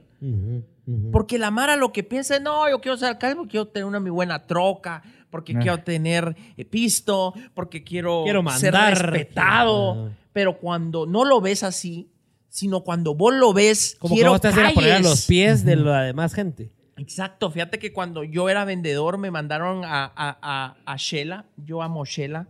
Vos acabas de hablar ahorita de hacer turismo en, en Guatemala. Yo no soy mucho de salir, pero hay lugares que sí me encantan donde yo me he inspirado y es Shela y la Antigua. ujú. Casi no salgo, casi no he viajado. Yo no, no conozco Tikal, no conozco Semuchampey, no conozco un montón de lugares porque toda la vida me dediqué a trabajar y a mi sueño este loco de ser alcalde, ¿no? Entonces, ¿a qué horas va vos? O sea, eh, no conozco Estados Unidos, no, cono- no, o sea, soy un hombre pueblerino, va vos. Rajatabla, de botas, de sombrero, medio bruto para hablar. Y, y no me refino, ¿me entendés? O sea, yo, si te das cuenta, mi, mi forma de hablar es la misma siempre. No me refino porque, porque no trato de ser lo que no soy. Por supuesto que me sé comportar donde debo comportarme, Exacto. vamos. Ajá. Entonces, eh, a lo que voy es de que eh, yo iba a Shela y recuerdo yo que yo me, me dijeron en la empresa, porque la empresa también vendía contadoras de monedas, cajas fuertes y esas Ujú. cosas, y me mandaron a vender a Shela. Y fíjate vos que eso fue como en el año 2004 y yo estaba tomándome un café en, en la azotea de un, de, un, de un restaurante ahí que daba hacia el parque de Shela. Y yo decía, así quiero hacer Misco. Cuando yo Ajá. sea alcalde. Te gustaba tanto que vos decías, yo quiero replicarlo. Y vas hoy a Misco y lo hice. Sí. Lo logramos. Es un, eh, vos vas a Misco desde que entras, sentís ese olor colonial, ese olor a barroco. Eh, cambié donde la gente vendía atol de lote eh, con unas con unas champas de plástico negro y azul. Hoy están Ajá. en unos locales antigüeños, coloniales. Ujú. Ves, eh, ves eh, el arco de Santo Domingo en la entrada, el arco de Morenos en Amuni, la calle Real. Es otro municipio. Pero yo lo soñé, yo lo quería hacer, lo, lo, lo, lo, Lo visualizaste, lo visualicé y por eso quería ser alcalde. Y ser alcalde te, te dio esas herramientas para hacerlo ver realidad. Exacto, o sea, nunca por el respeto, nunca por tener. Por eso es que, mira, a mí la gente me, me critica cuando yo digo, puse de mi pisto y toda la mano. O sea, tu madre. tanto Pero pisto. si al final los impuestos son los... Pues, Por ejemplo, ¿qué, qué piensas cuando la gente dice... Mira, yo gano bien, vos. Ajá. Gano muy bien. O sea, gano lo que nunca me imaginé ganar. Porque te- mira, el- el- el- nadie, para nadie es secreto que, que el alcalde de Misco eh, gana bien. Y no, no soy yo, todos los que han sido Exacto, alcaldes ajá, antes de cabal. yo ganan lo que yo gano. Pues a mí me dejó, eh, mira, eh, mi, mi sueldo se divide en, en varios rubros. Pero el sueldo que tengo viene desde de, de Amílcar y Otto, ¿verdad? O sea, eh, de hecho, Otto se lo había subido, pero tuvo clavos y entonces lo bajó, entonces yo lo recibí así. Pero yo vengo sacando más o menos eh, como 60 mil pesos. Ujú. Es un moto de pisto. Y no te da miedo hablarlo en público. Es que la gente lo sabe porque es público, Ajá. vos, o sea. Pero, por ejemplo, a Nayib Bukele le preguntaron en un su podcast hace poco, hace como tres meses, le preguntaron que si podía decir cuánto ganaba. Y él decía, miren, es público, pero prefiero no decirlo. O sea, No, yo vos gano, yo venís y gano decís- 60 mil. Yo gano 60 mil. Ujú. Y, y por eso es que me da chance de, de, de, de- ayudar con tu plata. ayudar con mi dinero. Yo te compro pipas de agua, yo compro cemento, yo, la gente me llega a pedir para la caja de muerto, me llega a pedir para las medicinas, para un, un- esa cosa donde meten la cabeza y les tienen que dar la cabeza, unas tomografías. Ah. Eh, yo les doy para, para, para, hasta para el, el traje de los 15 años de la niña. Cuando ando caminando en las calles, eh, mire que fíjese que nos hace falta tubos, que no sé qué, ¿cuánto valen? 20 mil pesos, vaya, se los voy a poner de mi pisto. Fíjate, me gasto y también ahorro, porque yo te voy a decir algo, o sea, aparte de todo, tengo mi ahorro también. O sea, no vivo una vida ostentosa. Vivo, vivo en la Muni, babos. O sea, vivo en la Muni ajá. no viajo, no he viajado desde que soy alcalde. O sea, he ido Hace a El más de seis Salvador, babos. Ajá. He ido a El Salvador, pues, o sea. Ahorita. Y puto, ahorita que fui a Salvador. y- Aquel y viajezón. Vine, y vine, y fui, vine, vos. O sea, En el mismo onda día, en el mismo día te no, echaste. en, eh, me fui en la noche y regresé al otro día, Ah, vos, O sea, eh, es lo máximo que he salido desde que soy alcalde. No he Ajá. ido a ningún otro país. O sea, Entonces, no hay tanto gasto y al final tú... Puedo tú ayudar. puedes ayudar Puedo con esa ayudar. diferencia. Entonces, eh, cuando, cuando soñás con, con servir, cuando querés servir, y esto es algo que la gente no me cree porque algunos dicen, no, estas son pajas, o sea, es cierto, fíjate, o sea, cuando hay vocación de servicio, la- vocación es el llamado de Dios, eso significa vocación, es el llamado. Y yo fui llamado a servir vos, o sea, mira, yo lo soñé desde que tenía ocho años. Era un patojo vendedor mocoso de mercado Ujú. No de buena familia, sin pisto, jodido, con bullying, Ajá. con bullying. Ajá. O sea, ¿me entendés? Tenías todas las de perder. Tenía mi sueño de querer ser alcalde, Ajá. vos. O sea, y pasé toda mi vida laborando, sacrificándome, me humillaron como no tenés idea, porque quería ser alcalde y logré ser alcalde. Decime vos, voy a desperdiciar la oportunidad Total. de ser alcalde. La No, vas a sacar jugo. Claro, es lo que Ah. para esto nací, ¿me entendés? Estoy Total. haciendo lo que me gusta. Ricardo Arjona decía, si yo no fuera cantante o escritor de música, fuera un, un- un cajero de un banco, yo iría todas las noches a escribir canciones. Sí, pues. Porque es lo que me gusta hacer. Ajá. Imagínate vos, no hay nada en el mundo mejor que logres tu sueño y que trabajes en lo que, En lo te, que te gusta, gusta. y que Exacto. todavía te paguen. Lema. y te Es nuestro paguen lema. Bien vos. Es nuestro lema, así. ¿va? Claro. O sea, nosotros somos bendecidos porque hacemos lo que nos gusta. Claro, en el caso mío pasé 12 años buscando, ese eso y muy resultado. jodido. Ajá. Sin embargo, pude hacerlo y hoy lo hago. Mira, yo disfruto, disfruto. Te ser alcalde, gozas cada día. No, Se y no lo disfruto vendiendo, o sea, allá mandando y todo. Y no, lo disfruto en la calle. Ajá. Yo salgo a ver obras, yo salgo salsa. con los vecinos, yo voy, yo, yo dirijo, yo... Álvaro Arzú decía, el buen alcalde toma decisiones caminando. Y es cierto, o sea, vos, eh, la mayoría de decisiones es en el carro, caminando con el vecino y ahí vas. En la jugada. Sí. Qué grande. Interesante. Neto, interesante. Ajá, ajá. Buenísimo. Richie, vamos ahí a leer preguntitas para Neto del Bueno, público. comenzó el segmento de preguntas y vamos con la primera. Dice, Neto, me preocupa que sea tan trabajólico. ¿Qué es eso? Es eh, la nueva frase de workaholic, que trabaja demasiado. Que es como, adicto como, al trabajo. ajá, como por ejemplo usted lo proyecta a veces. Literalmente Ah, ya. duerme en su oficina. Sí, pero era lo que yo les decía al principio, no podés dividir al alcalde y a la persona. La persona es alcalde y el alcalde es persona. ¿A qué voy con esto? Que yo, yo, como te dijera, mm, vivo esto y no me cansa y descanso cuando debo descansar y me tomo mi tiempo cuando debo de tomarlo.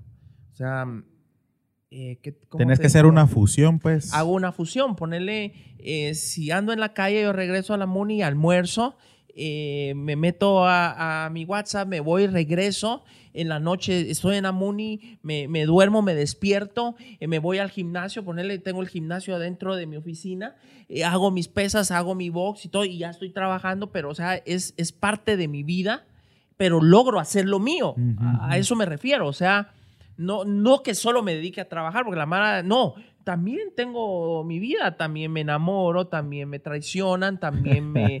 me, eh, si no, pues mira, vos, vos mirás mi- mis estados y son ciertos, pues, o sea... Al- eh, o sea, después de las vos 11 de la noche. Sí, después de las 11 de la noche, ¿va? o sea, cuando te entra la soledad, ¿va? vos y vos decís, pues va, te, te pones eh, a poner algo así de acompáñame a estar solo. ¿va? Ajá, ajá. Y, y ahora yo tengo una pregunta personal. ¿Realmente estás solo en toda la Muni a esa hora? Sí, en el primer nivel, y eh, bueno, yo estoy, eh, eh, bueno, en el primer nivel están los policías en entrada, en el sótano está el monitoreo, están todos los que están viendo las cámaras Las de noche, porque ajá. ahí son turnos, y yo ya, s- luego viene el tercer nivel, ya no hay nadie, y luego viene el cuarto nivel donde yo estoy y estoy completamente solo. Sí, Y pues. entonces eh, estoy Te solo. agarra, te agarra ahí. Estoy la solo, soledad. Sí, sí, pero mira, es que eh, a, las, a las personas que prácticamente vivimos acompañados toda la vida, todo el Ajá. día, todo el día. esa Llegar a ese de- es- momento. école, Ajá, ansías ajá, ese ajá, momento de soledad.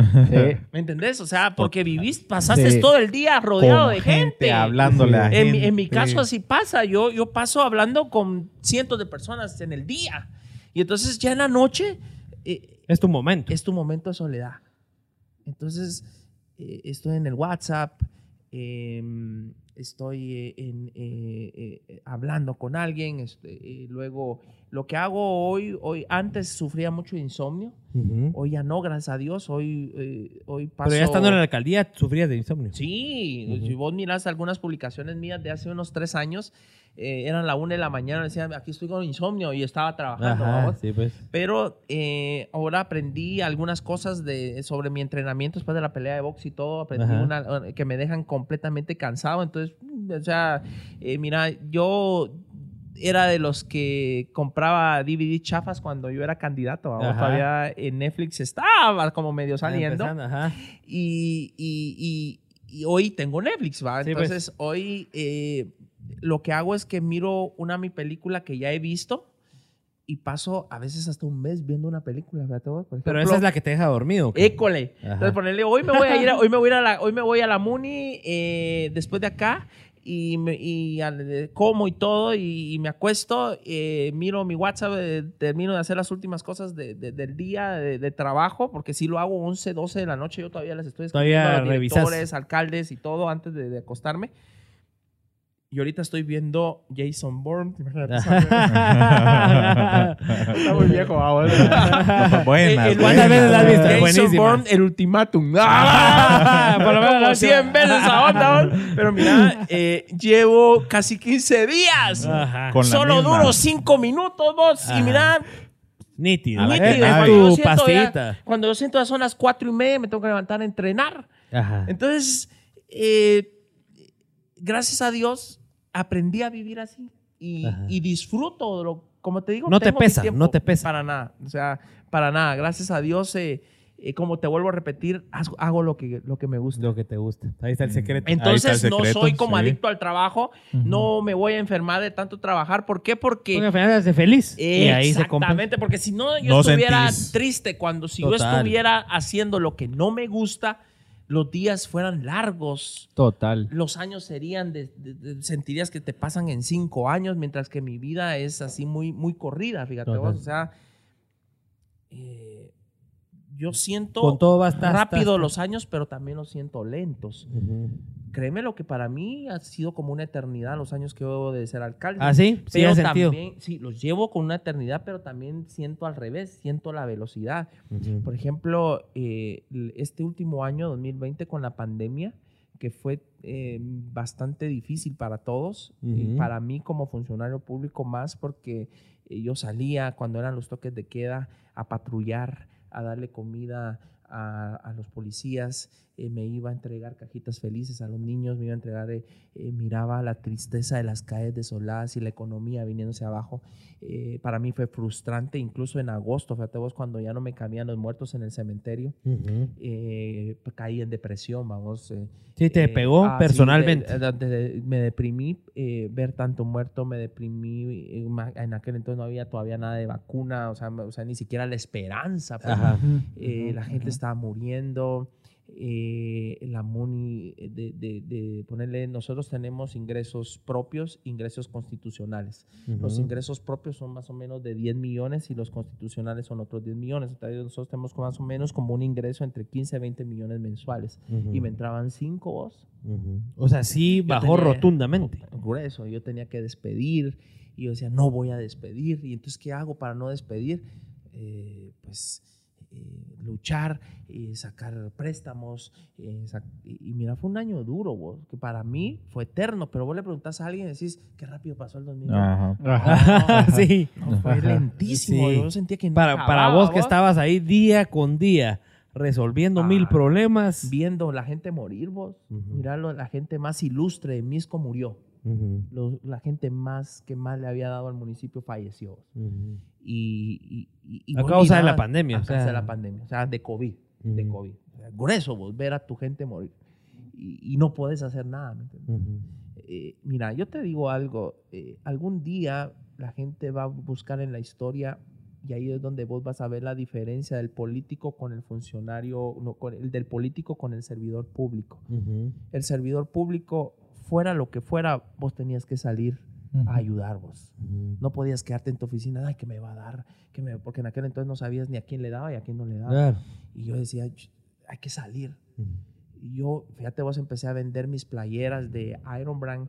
Em, se vendían mis playeras, mis gorras, mis lociones. Ajá. Y como ca- cada vez me sale cada babosada en babos, pues, puta, acababa de salir el video del pescado, ¿te acuerdas de esa mierda del pescado? ajá, entonces yo, bueno, que esta es la Gold, es una loción que yo saqué, la Neto Brand Golden Gold. Fish. Y entonces yo decía, miren esta, el fish, que viene. Y mire, por el fish se volvió, un- eh, hicieron TikToks de esa La volviste viral, esa vaina. viral y mira, se vendía esa loción, por eso.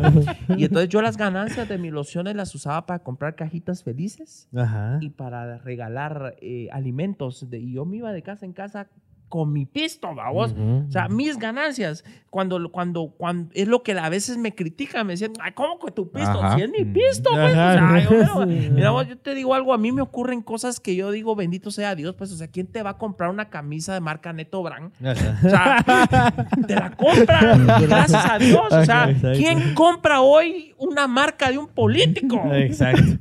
Mira, Y lo has logrado.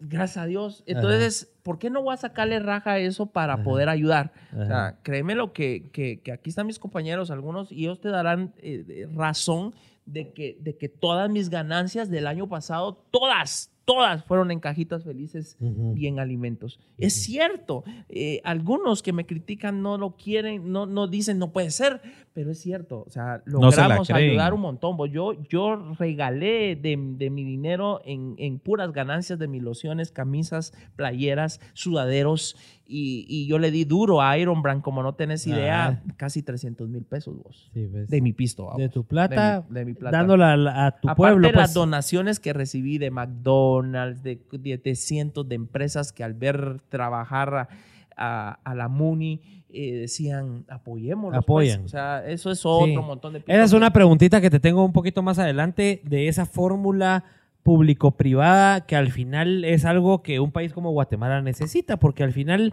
tenés un montón de, de- de instituciones públicas que son ineficientes y que si fueran empresas ya estuvieran quebradas, y tenés todas esas empresas exitosas que haciendo un, un mix tal vez puedes lograr algo mejor. Entonces es una preguntita que te tengo más adelante de cómo vos has logrado con esas empresas privadas lograr ir más allá que una que, que vos estando solo, porque al final uniendo fuerzas, pues creo que se llega más lejos. Totalmente. ¿verdad? Solo Ahora- terminaron la- las de la. Sí, sí, vámonos, público. vámonos rapidito porque, puchica, mira, yo tengo como cinco secciones para platicar con vos. No, hombre, y de y lo me que da todo, pena. y de lo que todo, de lo que estuvo hablando Neto, o sea, habían Sí. como 50 preguntas ahí. Tenemos una Por vastedad. Tenemos una vastedad. Para mí que seguimos en la Muni. El after. El after en la El Muni. after en la Muni. bueno, vamos a seguir rapidito. Andrés Valdés dice, ¿de dónde salen tantas ideas de publicidad? ¿Tiene algún asesor o todo se lo ingenia Lord Neto? Fíjate vos de que es muy natural. ok. El tema de, de- de- de mis redes siempre ha sido natural.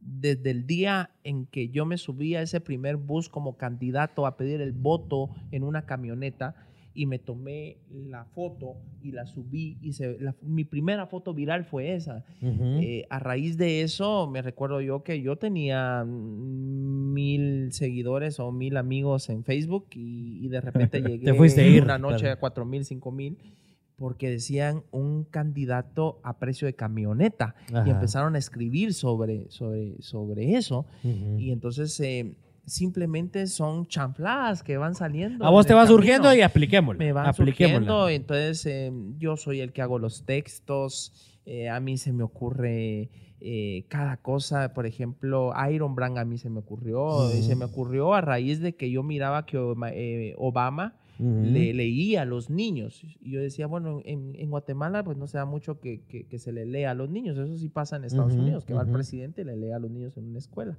y era el día del niño. Y yo decía, yo, yo quiero ¿Qué hacer algo puedo hacer? distinto. ¿Qué puedo hacer? Pues si me he visto el payaso, la mara me va a chingar el payaso. Bueno, me siguen chingando, chingando, pero les daría más de qué hablar, pues, ¿va? o sea, porque, o sea, vestirme payaso. Entonces yo dije, no, me voy a vestir de Batman porque yo fui niño de los 90. Entonces mi... mi Era- Batman era tu- Mi héroe era, era, era Ajá. Batman. Ajá. Entonces, eh, muchas manden a, a conseguir un disfraz de Batman, pero no, no había. Y entonces eh, me Ay, dijeron... de Iron Brand.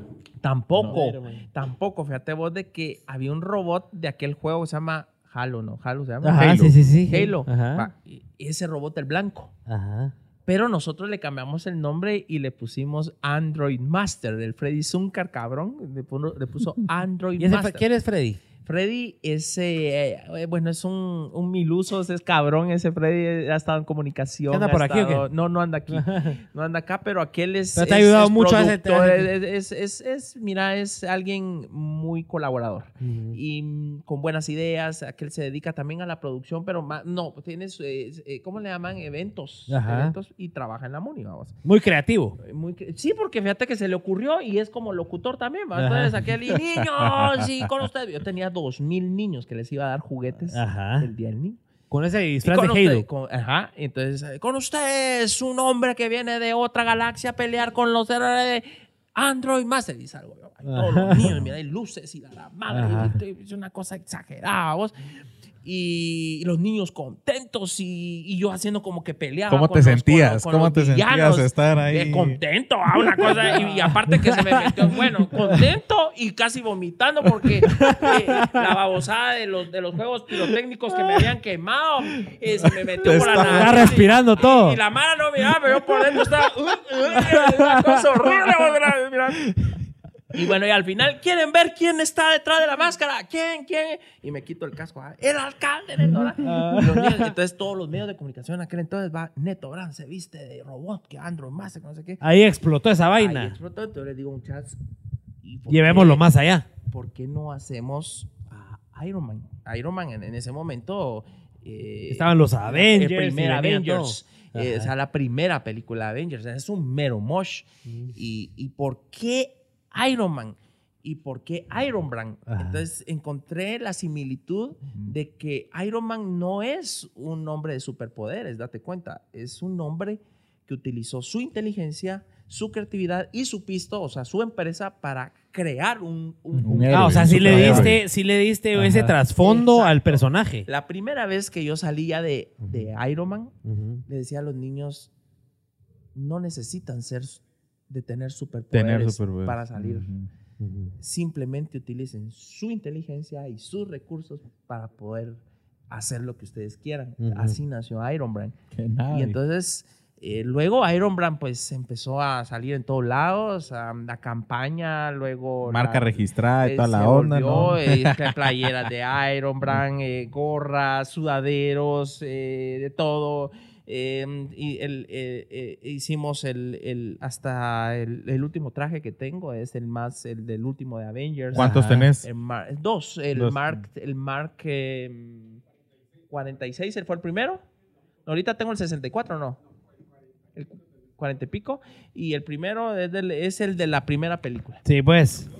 el 2. Mm. Eh, y, y ahí, pues, o sea, se me ocurrió a mí, pues, o sea, eh, cosas que van saliendo en el camino, eh, Dios me ha permitido en medio de la necesidad, por eso te digo, en el proceso creativo de aquel que, que genera ideas, en medio de la necesidad, en medio de tu, de tu desgracia, te salen las mejores ideas. Y eso me ha pasado a mí. o sea, Lo has eh, utilizado a tu favor. Sí, eh, y ahí voy, ahí voy. Mira, entonces eh, todo lo, lo que vos ves en las redes sociales eh, Es fruto de tu creatividad, de tu exacto. Entonces, idea. Yo solo a aquello les digo, miren muchachos, háganme la foto así, eh, háganme el video así, quiero hacer esto, y aquellos cabal me agarran la onda. La onda. Sea, yo no soy diseñador, eso Ajá. sí, no soy ni diseñador, tampoco soy editor Ajá. pero la idea la tengo. La entonces idea, sos el creativo, sos el creativo. Hagámoslo así y funciona. Eh, por ejemplo, Neto al bote, vamos, o sea, e- eso fue... eh, Esa es una idea que surge de vos y vos la trasladas a tu equipo y ellos le dan forma. eh, y ellos exacto, le dan yo ese les digo, muchachos, yo quiero que la gente pueda observarme en el bote. Lo que me puede pasar por el pacto de corruptos que me está persiguiendo. Yo quiero que la población se imagine, que lo vea, que yo voy a estar en el bote. Y entonces ahí salieron las, las piezas, son yo tras las rejas, Ujú. el hashtag Neto al bote, eh, la canción Neto al bote. Eh, eh, y mira, pues, eh, eh, cualquiera diría, eh, cuando yo salí, toda la- el, típico que, que te, que, que te escribe y te dice, vos, ¿qué hiciste? La cagaste. no, ahí vas No, a ver que ahí no. vas a ver. Ahí vas a ver que no. Y cabal, Sí. logré lo que yo quería, que, que la población... La gente lograra eh, eh, visualizarlo. Exactamente. Ahora, y, y- y Neto, por ejemplo, yo, yo dije que no nos vamos a meter a temas políticos porque no es nuestro rollo, pero ponete, vos ya te visualizas así, o sea, ya lo estás, ya lo estás visualizando, ya estás poniendo a tu equipo de comunicación a, a que represente eso, vos ya te ves, o sea, ya estás visualizando que puedes estar en el bote y que va a poder, puede pasar eso y que en algún momento esta campaña que estás moviendo te puede ayudar. Fíjate que eh, el peligro más fuerte de irme al bote fue en Semana Santa. Yo, yo sí creí que me iba a nevar jalado eh, después de los días de Semana Santa, porque yo Ujú. dije, me quitan la inmunidad, van a pedir mi orden de captura, y, pero hemos metido un sinfín, un sinfín de recursos y hemos logrado detener eh, esta situación y he logrado recusar incluso a los jueces, hemos hecho varias cosas. eh, eh, yo me preparé para, para, para irme al bote, ¿me entendés? O sea, em, les dejé encargados a mis hijos, a, a, a- a mis compañeros, muchas veces se encargan de, de- que no les haga falta nada. em, eh, y bueno, o sea, continúen con el mismo pensamiento, con la misma idea eh, porque puede que yo me vaya al bote. Entonces, eh, eh, están metiendo pisto, están feriando a medio mundo y yo no le llego, pues yo, yo no... hasta No tenés esa- llego, no te ¿Qué tenés ese putas? poder. Imagínate pagarle un millón de quetzales a alguien, no, no, pues ahí sí ya no, pues o sea, yo te regalo 10 mil pesos, 20 mil pesos, pero un millón pues, no puedo. Entonces, y, y, y aquellos sí están metiendo un montón de pisto a vos. El Felipe, digo, por todos lados, eh, el presidente está detrás de esta onda y entonces eh, sí sentí O sea, que sí, yo podía estás... irme jalado. pues, o sea, Ya sentiste demasiado riesgo en sí, esos momentos. entonces me preparé para, para eso y, y entonces en ese momento jodido de tu vida en el que vos ya sentís una situación difícil como la que yo estaba viviendo, Ujú. Te, te- te chispan las ideas. Ahí es Y donde vos decís la dije, gasolina empieza a Antes de arder. que me agarren, porque ellos lo que quieren es mi foto enchachado, lo que hoy le pasó. Se la voy a, la voy a sacar yo. Yo la voy a sacar ante los pisos. Porque la Mara incluso creyó que yo estaba en el bote, Sí, o sea. con la primera foto, porque la foto era detrás de las rejas, pero hay una que es más trabajada, pero hay una que sí parece como la... Como que si estuvieras ya atrás. entonces eh. la- hasta mi mamá y mi papá se asustaron, babos, o sea, porque no se lo dije a nadie, la, la campaña salió. Ajá, ajá. Entonces, eh, la gente ahí entendió que verdaderamente me estaban persiguiendo políticamente. Y es una lucha, a vos. ahora o sea, que estás, ahora que te, te lograron quitar la inmunidad, entiendo yo, como te digo, de este es política, por otro caso. de política nosotros no sabemos ni mierda, pero a través de otro caso, a través de otro caso lograron quitarte la inmunidad, o sea, es el mismo movimiento el que logró esto o no, esa parte. Sí, es lo mismo, porque lo que pasa es de que, mira, este caso por el que me quitaron la inmunidad es por una deuda de un abogado que anda cobrando honorarios y no trabajó en la MUNI. Sí, pues. Es su, su alegato empezó desde el año 2000 Ujú. por, creo que lo que se le debía eran un millón de quetzales y llegó a 4, 9, 10 y hoy en 50 millones lo que él está cobrando. Sí, pues. Y, y, pues definitivamente no se lo voy a pagar Ajá. yo ya pasé por todos los procesos. Ya le he ganado en varias instancias a este señor, no pagarle.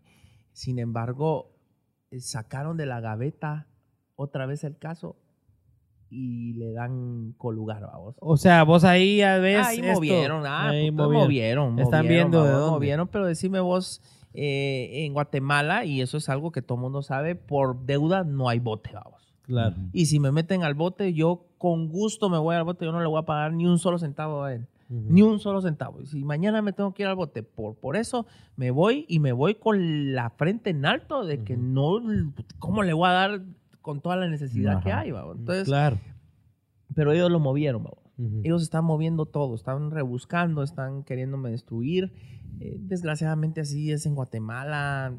Yo lo decía eh, hace algunos años.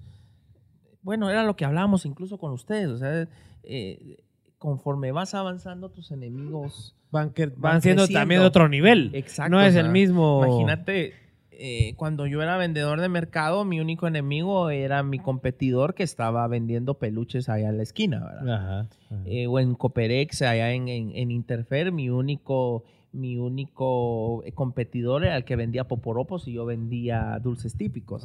Eh, luego eh, mi- mis enemigos fueron creciendo eh, cuando estuve en la cofradía, cuando estuve vendiendo computadoras. y hoy, imagínate tener de enemigo al propio presidente de la República. O sea, ¿Vos es, considerás que es un enemigo? por supuesto. Sí. Definitivamente.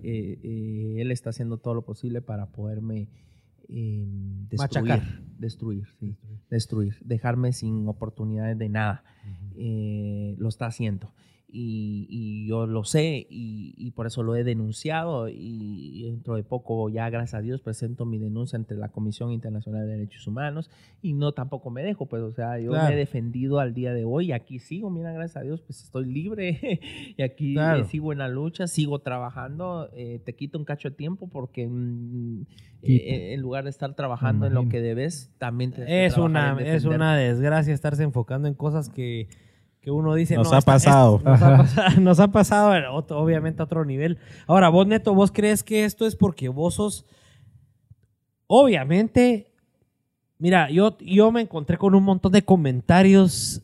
Pues como yo preparo el show y todo, uno se encuentra con un montón, con un montón de comentarios de un montón de lugares donde te dicen, mira, no te vayas a mostrar políticamente a favor de Neto, eh, o sea, tenés que ser imparcial, un montón de cosas. Pero eso pela, eso Pélex. Aquí estamos en los Pélex. Yo te O quiero pelado. preguntar, aquí a lo pelado, vos, vos considerás, ponete, Bukele es creo que el presidente más joven que ha asumido un cargo de presidencia a nivel mundial, no sé. Vos, yo creo que sos el alcalde más joven que ha tenido Guatemala. No sé, ¿me podés corregir ahí? ¿Será que fuiste el alcalde cuando- más joven? Cuando yo gané la primera vez, también ganó el alcalde de San Pedro Ayampo, que creo que él era más pequeño También. que yo, unos cuatro años, o si no es que más, más pequeño. Más pequeño. Sí. Pero él tenía ya descendencia que habían sido alcaldes. Sí, su abuelo. Ah, va. Pero ahí hay un poco más de linaje que va Claro, que se dándote va la- heredando. vamos. que se va heredando. Vos fuiste así como de la nada, Sí. como vos decís, o sea, vos por tus propios méritos. Así es.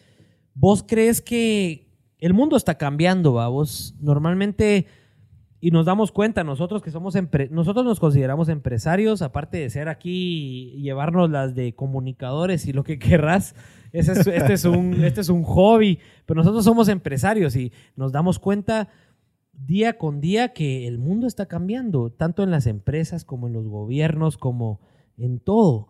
El mundo está cambiando muy rápido. Por ejemplo, las empresas, ya no son, ya no son las personas de 50, 60 o 70 años los que están decidiendo a quién contratan o no, como antes, somos nosotros de 24 años, o sea, este patojo Ricardo Valenzuela de 24 años nos, nos ha contratado a los últimos seis colaboradores de nuestras empresas. Imagínate. Imagínate, eh, ha sido un cambio rotundo y yo creo que la política obviamente va cambiando. Te das cuenta que un presidente de El Salvador, que es vecino nuestro, que ahorita tiene... Puta, me perdí. 40. ¿Va? Y está igual que vos. Eh, la misma edad Igual que de vos. joven. Que vos, igual de patojón, eh, que, vos Todavía sos, contado como millennial. que vos sos alcalde, que vos sos alcalde de Misco con tu edad, que seguramente eh, el próximo presidente de Guate igual va a ser alguien joven, no va a ser alguien, eh, alguien de, de escuela, alguien grande, alguien... Todo va cambiando. ¿Vos crees que esa persecución tiene que ver con ese cambio de... Porque estamos en un cambio muy trascendental en la historia de la humanidad de generacional. O sea, es una cosa que no, ha, no, ha- no había pasado. O sea, ni nuestros bisabuelos vivieron esta, este cambio generacional que nosotros estamos en medio. Vos con 40 años, nosotros con 30 o 24, estamos viviendo un cambio generacional en, la en las empresas, en el gobierno, en todo, porque llegaron las redes sociales, llegó el internet, llegó el social media que vino a cambiar todo. Nayib Bukele es presidente y es el más famoso porque está en redes sociales. Vos sos el, vos sos el, vos sos de alcalde más famoso que el presidente porque estás en las redes y estás con la gente. ¿Cómo, a lo que voy es, cómo vos pensás que, que esto puede influir en esa, en, ese, en esa batalla que se te está luchando en contra? O sea, ¿cómo podés salvarte de esta, de toda esa gente que, de toda esa gente que ya lleva toda su vida en el poder, son viejos, eh, ya están bañados de corrupción? eh, ¿Cómo te salvas de esa? ¿Qué, qué, qué apoyo necesitas? O sea, necesitas a nosotros los jóvenes. Aquí la gente, mano, creía que nosotros, los Pélex o Chapin Films, estábamos, éramos afines al- a, tu, a tu alcaldía de Neto Brand. ¿Me entendés? O sea, la, la, la, la población cree que porque somos jóvenes y estamos haciendo cosas nuevas, que somos afines y que estamos buscando el, lado corrupto de las cosas. La gente está tan, tan hecha mierda que, que cree que todos, todos estamos bañados en mierda y nosotros no. O sea, nosotros no nos pueden, mano, nosotros somos una empresa legal, formal, lo que querrás. Como te digo, yo no puedo venir a hablar por vos, pero lo que nos estás comentando aquí es de que vos igual sos un Neto Brand que desde pequeño viene queriendo ser alcalde y que ha hecho todas las cosas bien. ¿Cómo evitamos o cómo logramos que toda la gente que nos está escuchando, nos está viendo, se, suma a este, se sume a este cambio? Ponete, nosotros aquí en los Pélex hemos criticado mucho al Linguat. El Linguat con millones de quetzales de presupuesto al año, con tanta, con tanto poder, con tanto, Recurso. con tanto recurso, tiene veintipico mil seguidores en Instagram, cuando a otros invitados que hemos tenido acá tienen sin ni un len 90 mil seguidores y le están llegando a todo el mundo. Entonces nosotros decimos, momento, el lenguate es una bola de ladrones y están haciendo las cosas mal. ¿Cómo logramos que nuestras generaciones, no te digo, tal vez de los 40, 45 para abajo, se empapen de esto y estén dispuestos a mucha? Hagámonos gundas entre todos, intentemos hacer un cambio. ¿Cómo, cómo crees, ¿Cuál crees vos que es la solución en tu, en tu, en tu lugar de alcalde? ¿Qué tenemos que hacer? ¿Cómo tenemos que pensar? tenemos que ser arriesgados y sobre todo cada quien tiene que hacer lo que le toca. Lo que vos hablabas al inicio de tu, de tu pregunta, eh, estoy viviendo esta persecución porque creo que el sistema no está preparado para gentes diferentes, que rompan los moldes, que, que- que piensen diferente, que, Que se- sean diferentes. Que se adapten. Que sea- al- exacto.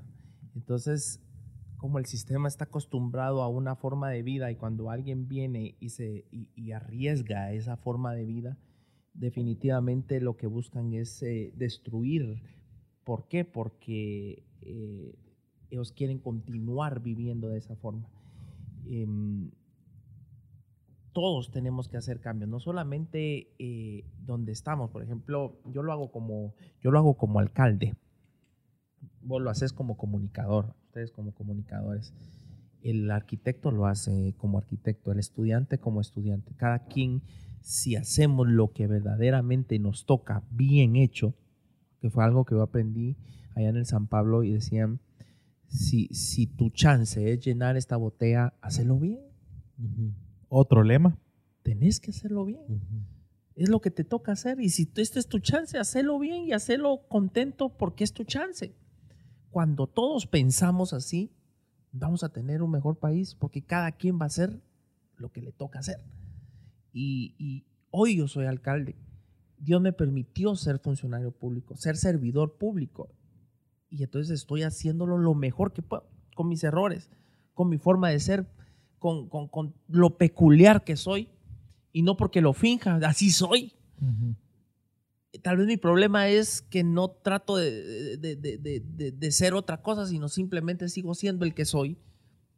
Pero existe mucha fuerza en querer hacer las cosas bien. Y entonces, eh, Bukele, por ejemplo, como alcalde lo demostró. Y entonces hoy es presidente y viste como que qué, qué- qué trabajo el que está haciendo. Eh, ¿Te ves por ahí, Neto? fíjate que yo soñé con ser alcalde. Desde niño soñé ser alcalde. Nunca pasó por mi mente. de ¿Ya soñaste el siguiente escalón? Fíjate que cuando, cuando yo tenía como 20 años, sí, yo tenía una novia. Y yo le decía, si algún día yo llego a ser alcalde, ahí va a ver que voy a ser presidente. Porque vos sabes lo que tenés adentro. O sea, el primero que debe de, de, de, de, de, creérsela creérsela sos vos. O sea, Ricardo Arjona, si no lo hubiera creído que él era el compositor Ahí que es antes que nada, ahí estuviera de maestro. maestro. No, pero él dijo, yo me voy a Argentina y me vale madre. Ahí estaba en la calle Florida cantando. Se fue a México a hacerle huevos ahí de- de- po- en pobreza, vos. Porque él lo cuenta. Pero él, mira, hoy, el- el- a mí me da tanto orgullo que su, su live, el más vendido de Iberoamérica. ¿Me ¿Entendés? De, la- de todos los hispanohablantes es el de Ricardo. Y entonces cuando vos Llegó, decís... a- llevó a Guatemala a otro nivel. Entonces, ¿cómo putas el linguat le hace lo que le hace vos? Exacto. Acabas de hablar de linguat y me me sale la conversación. Gracias. O sea, yo, yo, mira, yo creo, si yo fuera el presidente, yo hubiera Haces y deshaces porque No, ese cuate. Claro, mira, yo para empezar mejor. le hubiera pegado una gran puteada a Inguat de manera pública, ¿va? Y probablemente despido al director de Inguat. Y yo lo que diría es, Ricardo Arjona tiene derecho de hacer lo que sea. Ya se ganó ese derecho, vos. Él es un embajador guatemalteco, mira, vos, él se siente orgulloso de su país. Tiene el derecho de decidir, poner y Sí, quitar hombre, y lo que ¿quién le quiera. Vos, o sea, Guatemala, en muchos lugares lo, con- lo conocen a Guatemala por Ricardo Gracias a él, exactamente. Entonces, eh, era, era como cuando hablaban de, de- de Diego, decían, es que Diego, Diego es el Diego y ya se lo ganó. el- ¿Quién le va a decir algo a Diego? ¿Me entiendes? Ya, es- ya él es un referente. Igual es Ricardo. Entonces, el problema es de que llegan a estos puestos personas que simplemente llegan, pero no les gusta hacer bien o no, o no es No les su interesa. Mira, tal vez, todo, ahí. tal vez todo se resume en lo que vos decís que, que no van para servir, sino van para servirse. Así es. ¿Verdad? Y, no, y tal vez ni siquiera para servirse ellos mismos, sino ellos van para servirse un poquito, pero detrás tienen que servirle a un montón. ¿Cómo hacemos para que nuestra generación a partir de vos, que creo que es la, que, la crucial en la historia de Guatemala, porque yo creo que, Que a partir de vos estás hablando de nosotros. Sí, a partir de, de neto para abajo. Los Ajá, por eso, cabal. La Sí. Mara nacía en los Exacto. 80, 85. Exacto, yo creo que ahí está el cambio de chip. Yo creo Ahí que ahí es, está el total. cambio de chip. ¿Cómo hacemos para deshacernos de toda esa de toda esa gente de todos esos viejos? Pues mira, yo creo yo yo pienso que los viejos son los corruptos y los que están ahí metidos y, y traen a sus, a sus linajes debajo y tal vez hay jóvenes de nuestras edades que están metidos en la política y todo y que son igual de corruptos porque sus papás son corruptos y sus abuelos son corruptos. Es una línea. ¿Cómo hacemos para que nuestra... De hecho, ni saben que son corruptos. o sea, ellos creen, Ellos creen que, es están están haciendo bueno. Ellos, Ellos creen que es normal. que es normal. Sí. Imagínate. Mm. ¿Cómo hacemos para que nuestras generaciones, la tuya, la- después se- sigo yo, después sigue Richie, cómo hacemos para que haya un cambio trascendental en Guate y podamos hacer un cambio y puta, o sea, eh, tengamos un presidente como, no te digo como Bukele, porque como te digo, de política no sé nada y me anticipo a eso porque después yo, Llueve, llueve. en las mierdas de, Yo de de hate. política no sé nada, pero yo siento que tiene que haber alguien. Yo lo, yo lo resumo al Inguat. De política no, pero de empresa sí. Y está relacionando mucho exacto. a ser un líder. yo lo de, yo un Así país, lo veo. yo un país lo veo como una empresa. Así lo veo yo porque nosotros somos empresarios. Ajá. Y, y entonces yo siempre comparo el Inguat con una empresa. Y yo digo, el Inguat, bueno, tiene a su director. Si yo fuera el CEO del Inguat, ¿verdad? El CEO de mis empresas, y veo que, ok, nosotros tenemos recursos ilimitados para hacer que nuestras redes sociales sean un boom, pero está viniendo una empresa X que sin ni un len logra hacer mucho más de lo que mis empresas están haciendo en las redes sociales, porque te estoy hablando de redes sociales porque es, es el pan de cada día. No, Eh, y es la principal función del y igual, promocionar Exacto, Guatemala. la ¿Y principal dónde se promociona hoy todo? En las redes en las sociales. redes sociales. Entonces vos vas a ver al Inguat que con presupuesto ilimitado y todo tiene tanta cantidad de seguidores y no está haciendo nada trascendental y vas a ver a un par de patojos que están chingando por Guate, están viajando con su pisto y ellos están viendo quién les patrocina sus- su gasolina, su hospedaje, su alimentación y están haciendo mucho más. Vos decís, esa es una empresa fallida. Esa es una empresa que no funciona. Esa es una empresa que, que no sirve y si yo como empresario estoy en un país que si fuera una empresa ya estuviera quebrada, no. Ese, eh, podríamos como empresa o como país ser mucho más si nuestro gobierno fuera eficiente. Yo te lo pongo el ejemplo desde el Inguat, eh, porque como te digo, de política no sé nada, pero así es en todo, siento yo que es una gran red corrupta y amañada que, que está llena de gente grande, de gente, de gente inexperta, de gente que ni siquiera sabe usar WhatsApp. ¿Me entendés? Y que esa gente es la que nos gobierna. Un montón de gente que ni siquiera sabe usar WhatsApp o las redes sociales nos gobierna y estamos en un mundo donde te apuesto que los demás gobernantes de los países primermundistas saben usar WhatsApp, saben comunicarse en grupos de WhatsApp, saben qué son las redes sociales, saben la importancia de meter una buena pauta en redes sociales para traerte el próximo mes un millón de turistas. Porque es algo medible, es algo que antes no existía. Todos los cerotes que nos gobiernan no, no tienen esa capacidad de medir. ¿Me entendés? O sea, ellos no, ellos no dimensionan la... Eh, ya, me, ya me piqué, es que me pico. Ya me pico. Sí, se, se nota, se nota. Es más, aquí en los comentarios dice rapidito que le- que nos gobiernan. lo que más le encanta al podcast es vos. Vos con esa furia. Hay una persona que le, le encanta vos con esa furia. No, no, no me quiero ir a los extremos y tampoco te quiero poner en un mal lugar. No te digo No, que... entiendo, entiendo, entiendo. ¿Cómo hacemos, ¿Cómo hacemos para que el cerote que toma las decisiones de cuánta gente va a venir al país el próximo mes, eh, si no sabe de redes sociales, ¿cómo va a decidir cuánta gente vamos a recibir en el país o, qué tenemos que promover? Obviamente se necesitan un montón de, de conocimientos, eh, aparte de saber de redes sociales, lo sé, pero tiene que ser un balance. Y, eh, yo creo que Guate estamos desbalanceados completamente. Fíjate que yo recibí clases de, de- de un doctor muy, muy cabrón en Derecho, que es el doctor Mario David García, y él me dio estrategia política. Una vez me dijo que para poder gobernar se necesitan solo dos cosas. Usar la lógica y no huevear. Dos cosas. A eso se resume todo. Eso, sí, o sea, yo no estudié para gobernar. Yo ahorita aprendí a gobernar, a dirigir y administrar. Claro, pasé por la iniciativa privada mucho tiempo, entonces para mí eso fue muy importante, porque si yo hubiera empezado en lo público probablemente sería un bueno para nada. O te Porque- hubieras, o te hubieras, te hubieras Me hubiera corrompido, pues, porque Ajá. mira, lo que Porque pasa es no que sabías yo cuando cómo llegué a es. la MUNI me encontré con un montón de huevones que no querían trabajar. y Entonces vos dije, o trabajan o se van. como en una empresa. Y la Mara Si no fue trabajas, aguantando. Mira, hoy, hoy hay gente que encontré en la MUNI que trabaja mejor que los que llegaron conmigo. Pero también los que no funcionaron se fueron. Ya no están. Se fueron. No sirvieron.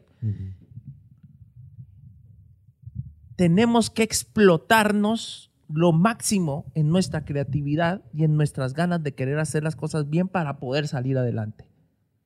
Si yo fuera el director de, de Linguat,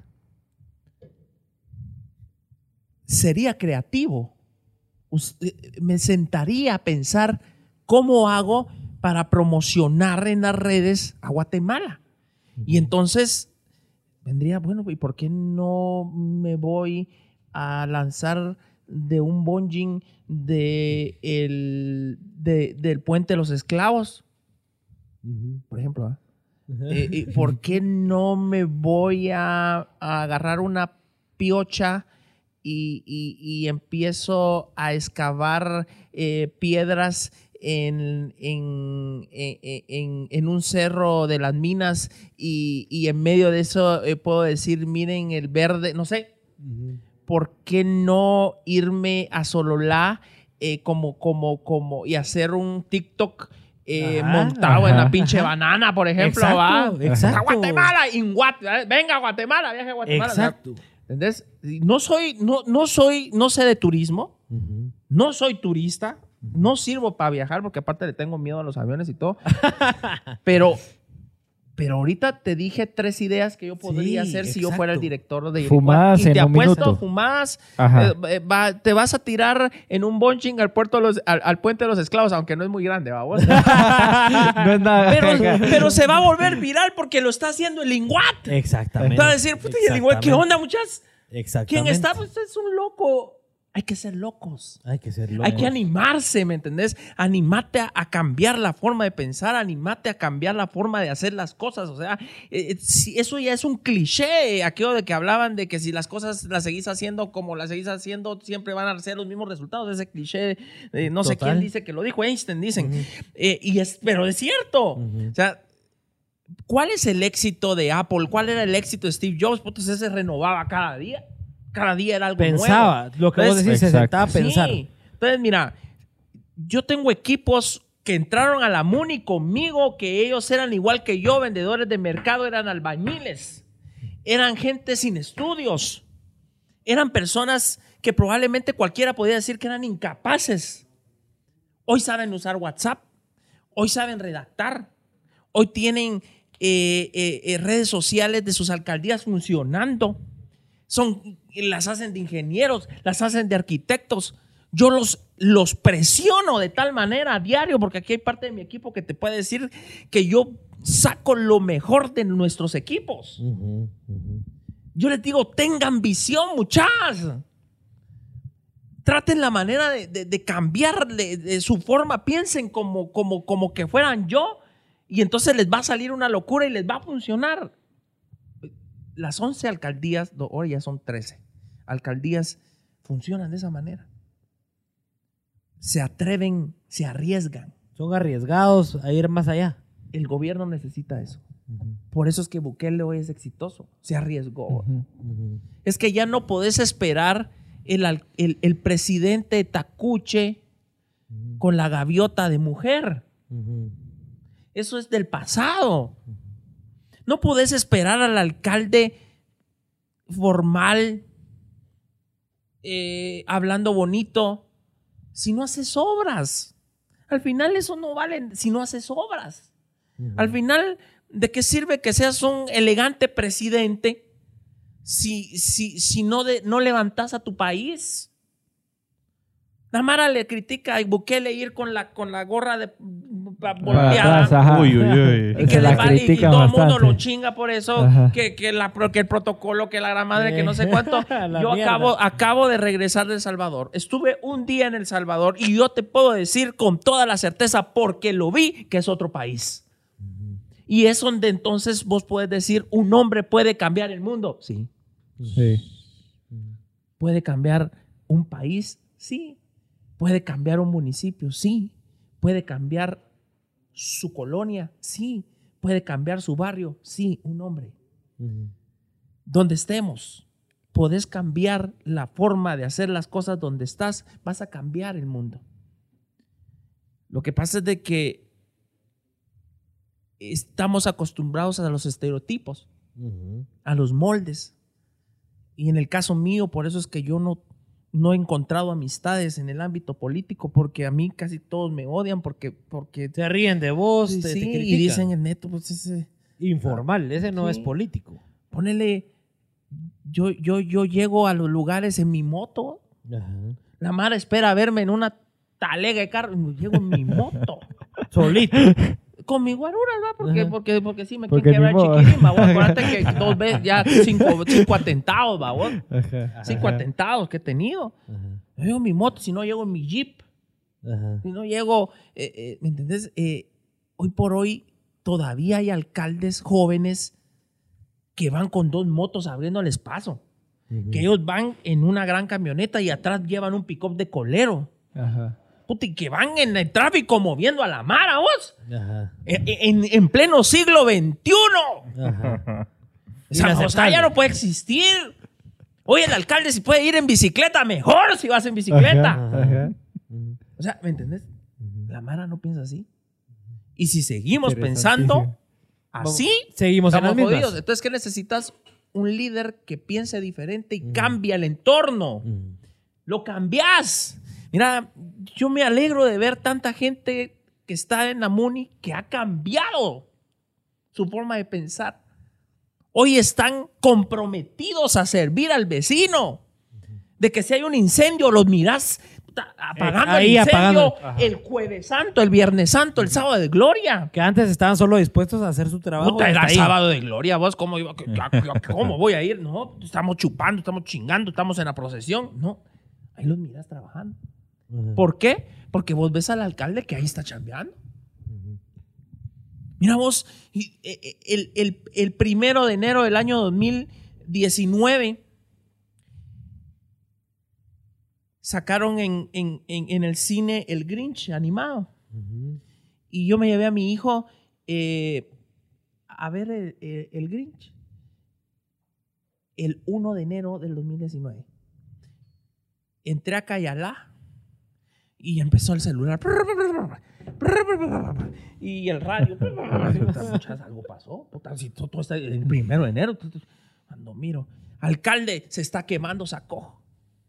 Y, y el incendio casi está llegando a las casas. Mijo, ahí te compro el DVD, chaval. Me regresé. Te tuviste Me que regresar. Me dijo, no hay quien maneje las pipas, alcalde. Ahorita llego yo. Puta, vos cómo me animé a manejar esas mierdas. ¿Cómo no me maté? Estuviste manejando pipas. Manejé una pipa. Yo en mi vida había manejado un camión, pues. Ajá. Y lo, y lo manejé vos. Para empezar, tienen frenos de aire esas mierdas. Ajá. Vos, vos, tienes que apachar una babosa. Ay, No. vos. el, el- el peso del agua, el peso del agua Total, vos. Yo total. cuando iba en, en el paseo los campeones, vos eh, y, y- y ibas en un túmulo y, y yo paraba y me empujaba el agua, vos. Yo decía, voy a matar a un niño si se me cruza alguien, peor que los niños andan quemando cohetes primero de enero, vos. Me dieron las 12 de la noche del 2 de enero. Ese fue mi primero de enero del año 2019 con todo mi equipo. Mis alcaldes auxiliares estaban conmigo, no estaban chupando en su casa, no estaban con su mujer, no estaban con sus hijos, estábamos apagando un incendio.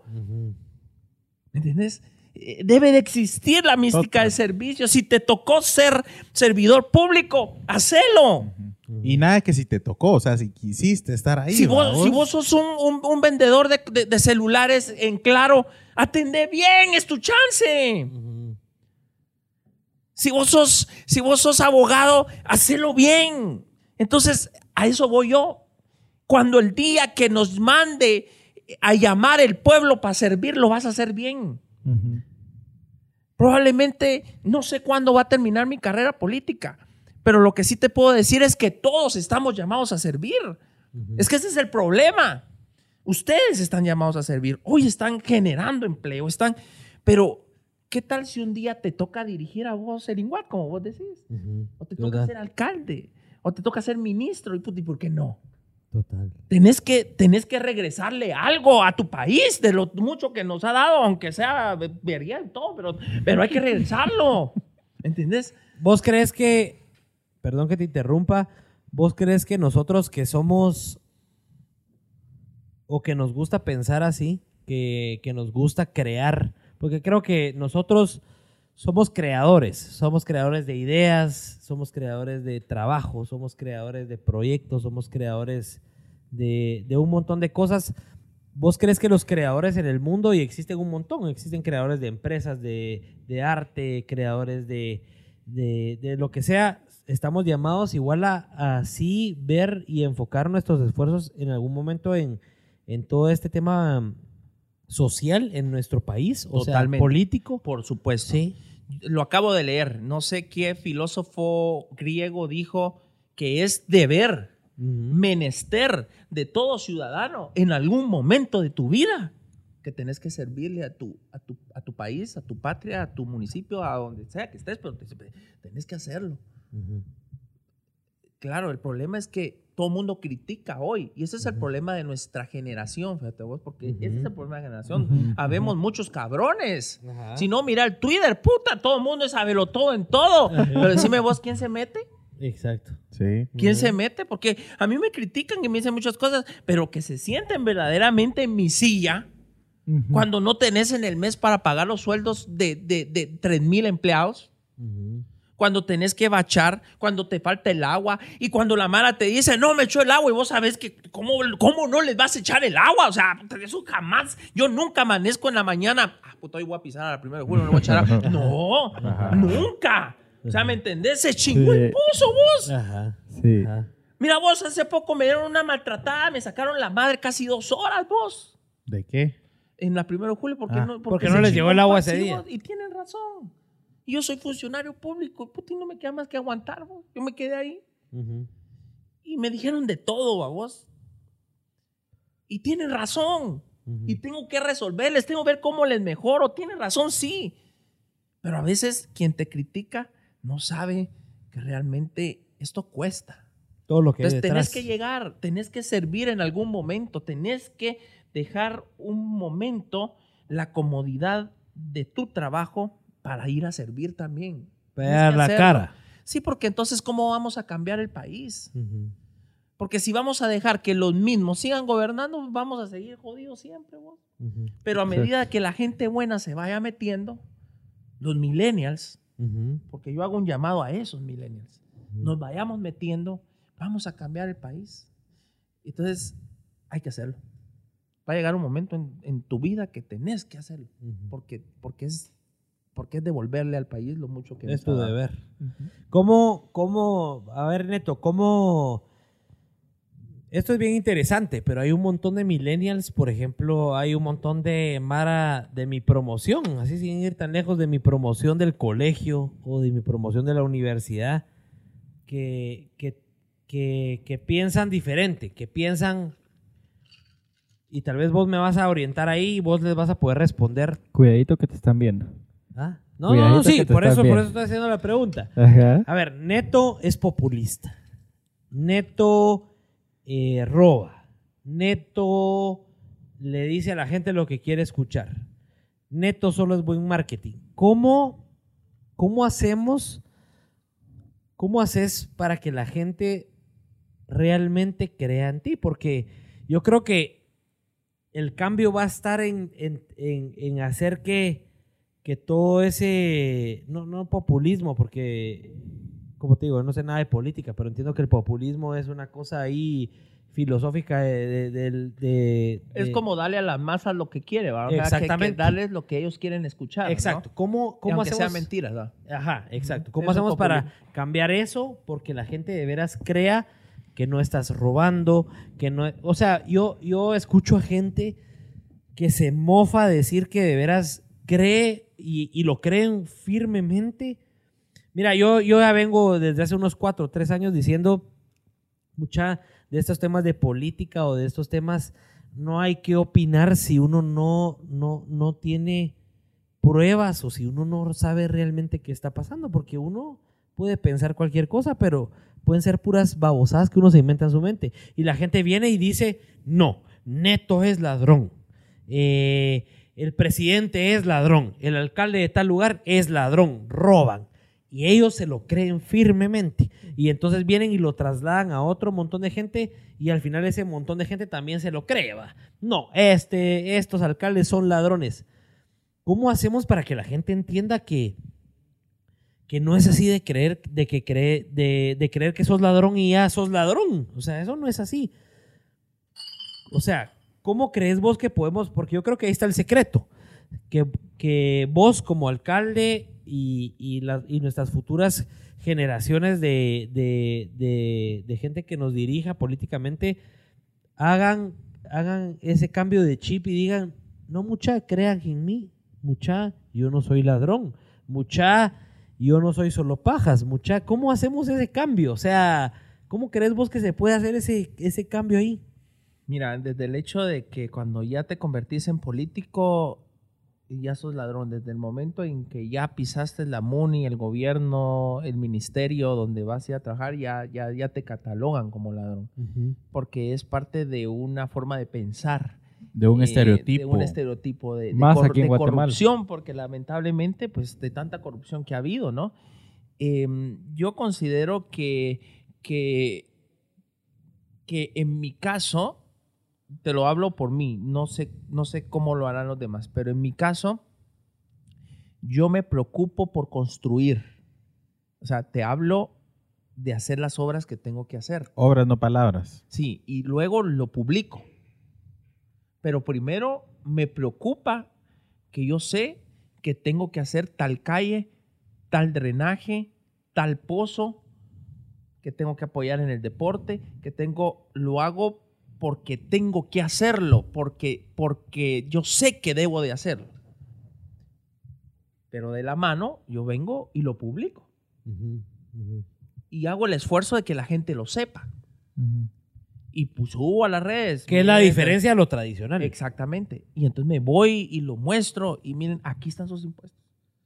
Un municipio donde no hay corrupción no puede tener esta cantidad de obras. Vos mirás las redes sociales de Neto Brand y vos mirás obras, obras, obras, obras, obras. ¿Dónde está el hueveo? No hay hueveo, pero la Mara lo va a seguir pensando. Y yo voy a seguir trabajando. Y me voy a seguir esforzando y voy a seguir publicando. Porque, porque cualquiera podrá decirlo, pero va- van a echarse un colazo a Misco y van a ver. Van a echarse un colazo a la comunidad y van a ver Santa Ana, van a ver, eh, eh, el- ahorita estamos haciendo Sinaí, las plantas de tratamiento, San Pedro, eh, vayan a ver el, el adoquinado que estoy haciendo en Río Seco. ¿Ves, ves obra? en todos lados, en cada zona. Que se quisiera hacer más, por supuesto, pero no hay dinero para hacer más. De tal manera de que muy difícil yo voy a cambiar el chip de la gente. ¿Por qué? Porque, porque lamentablemente el político, desgraciadamente, así ha sido siempre. Sin embargo, yo he, he hecho mi esfuerzo por demostrar que yo no soy así. Pero hay personas que, que- que no voy a poder cambiarles la idea porque ellos piensan que así es. Sin embargo, yo voy a seguir no preocupado en cambiarles la idea a ellos, sino yo voy a seguir preocupado en hacer mi chance Y hacerlo bien. y en hacerlo bien. Porque la Mara cree que yo vivo preocupado en ser presidente, fíjate vos. Ajá, no, bueno, yo no. Yo, yo, yo vivo preocupado en el mañana. Yo vivo preocupado en que mañana me funcionen mis pozos desde las 4 de la mañana. Yo vivo preocupado de que estén los agentes puestos a las cuatro y media y cinco de la mañana en cada punto. Yo vivo preocupado porque tengan eh, chalecos antibalas y sus pistolas la policía que nosotros fundamos. Yo vivo preocupado porque tengo que pagar cemento, arena, piedrín y selecto para que cada alcaldía haga sus obras. Yo no vivo preocupado en cambiarle el chip a la gente. No, yo vivo preocupado en hacer mis obras, pero como las publico, ahí, voy, ahí voy generando. Ahí voy generando. Algunos van a creer y otros no me van a creer, pero eso no, no, me, no me quita el sueño, ¿me entendés? Total. Gracias a Dios no me quita el sueño. Eh, eh, ¿Por qué? Porque estoy enfocado en lo que me toca hacer todos los días. Yo estoy enfocado, sé lo que tengo que hacer y sé dónde tengo que mejorar y escucho y cuando la gente me maltrata porque no he hecho lo que tengo que hacer, me esfuerzo por cumplírselo, ¿me entendés? Aunque la Mara diga, eh, puta, hasta hoy vino usted. Sí, hombre, perdón, pero, pero un día teníamos que venir y ya estamos aquí haciéndole su CAE. Bueno, ya era hora usted. Ese es el comentario que se recibe. Ajá. Bueno, JK, Bueno, eh, pasamos a otro Yo quiero- totalmente que JK eh, hicimos lo que dijiste que no íbamos a hacer. y yo quiero fuimos a la parte con política. preguntas rápidas. Sí. Porque ya estamos Solo- en la última parte de- del show y antes de arrancar con las preguntas rápidas, solo quiero recordarles, primero que nada, este tremendo sonido. 22.30. Sí. Ajá. 22.30. Sí.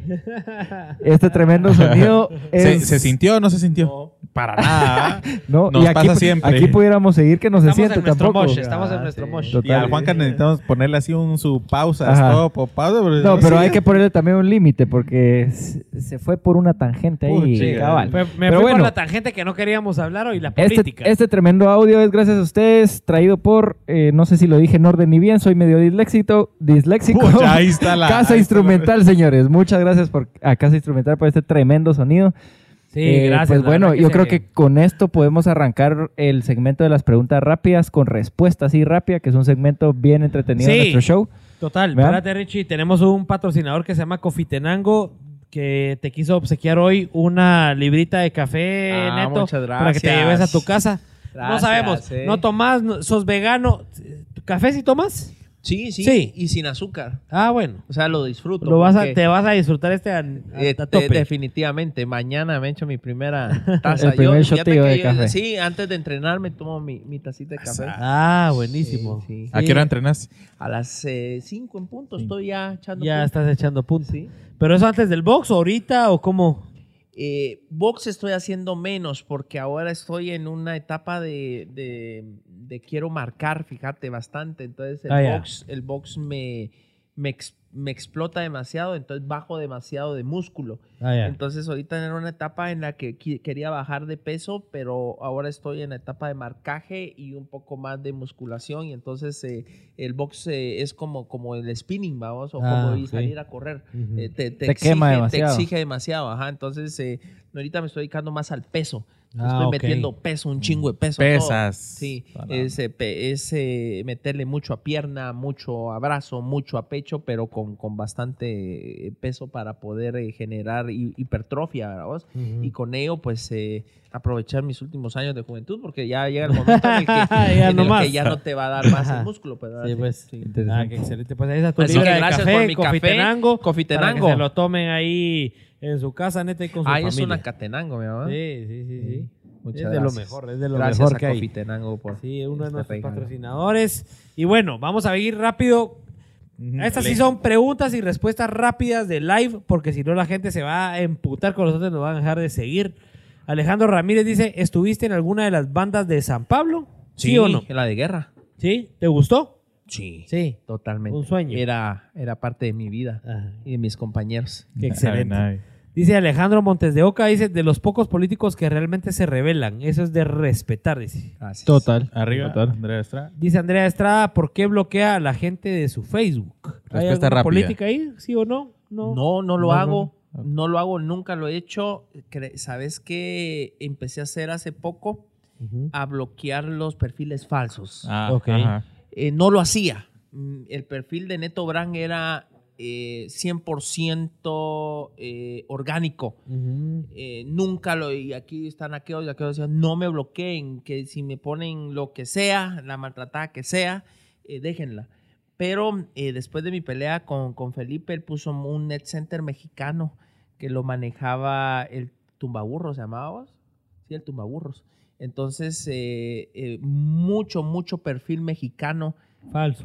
y un chingo a vos. Entonces, llegó el momento en que dijimos, no, pues tampoco vamos a estar aguantando. Que, porque si alguien quiere decirme algo, está bien, pero que si se llama Juan Pérez, que ponga Juan Pérez. Ahí Juan Pérez existe. Pero si ya me pone el Juan Pérez que no existe, no lo eliminamos. Ahorita sí empecé a eliminar todo lo perfil falso. Si usted no es perfil falso, no va a ser eliminado nunca. Buenísimo, Neto. Dice Pablo, dice Daniel Rage, ¿por qué a los 40 aún no se casa? Pregunta Daniel.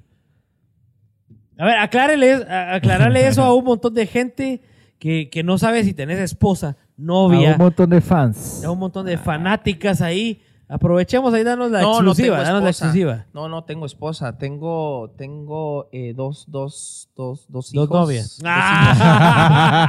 Yo pensé que iba a decir eso también por un momento, pensé. No, tengo. Yo dije que atrevido. No, no, no me, no me he casado eh, por varias situaciones, ¿verdad? Pero es difícil poder convivir con un hombre que, que, que su sueño era eh, ser funcionario público, en este caso alcalde y que en lugar de irte a ver el Señor de los Cielos, a la casa de tu novia, eh, sentado en el sofá todas las noches, en lugar de hacer eso, te ibas a hacer pan y café con los vecinos para poder ganar tu elección.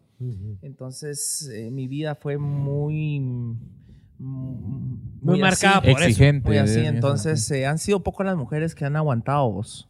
¿Te va a casar Neto Brand?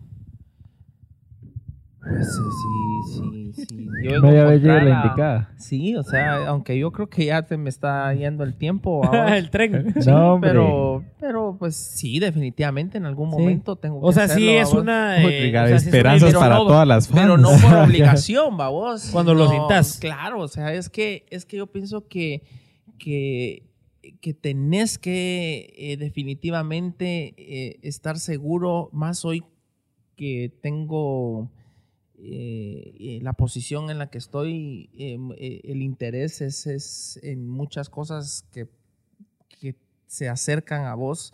es bien difícil de, de poder saber quién existe o cómo existe, si existe sinceridad de parte de, de, las personas que se que sean orgánicos y que de veras te quieran y todo. Entonces, es, se te ha complicado por ese lado.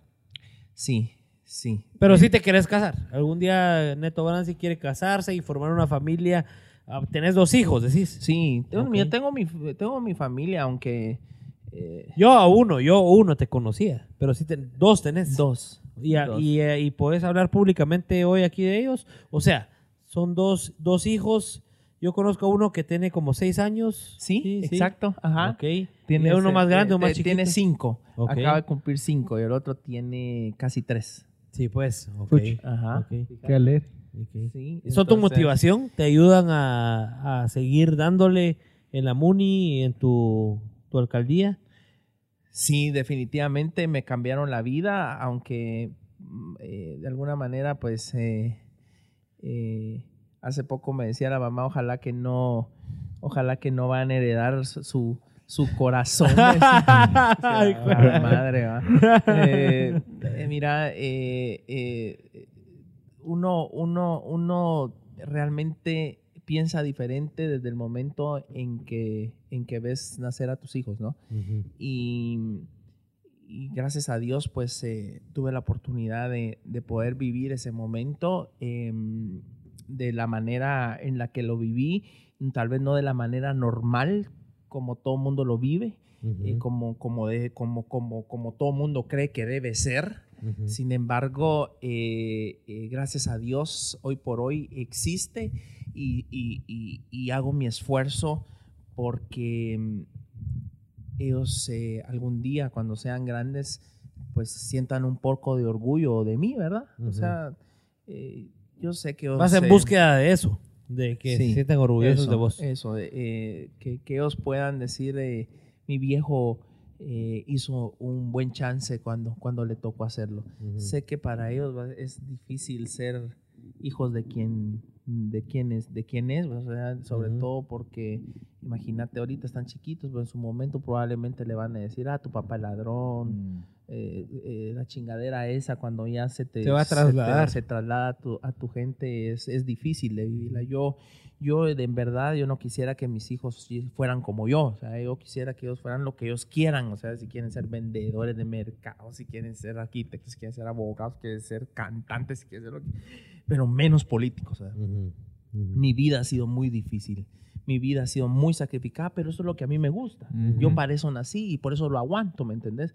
Pero yo no quisiera que, que, ellos vivieran lo que yo vivo, la soledad en la que vivo, la tristeza en la que vivo a veces cuando yo no encuentro la comprensión de nadie, de, de nadie de absolutamente nadie. A veces estoy completamente solo, enfrascado en muchos problemas y, y, y, y no, no, no, hay que te abundas.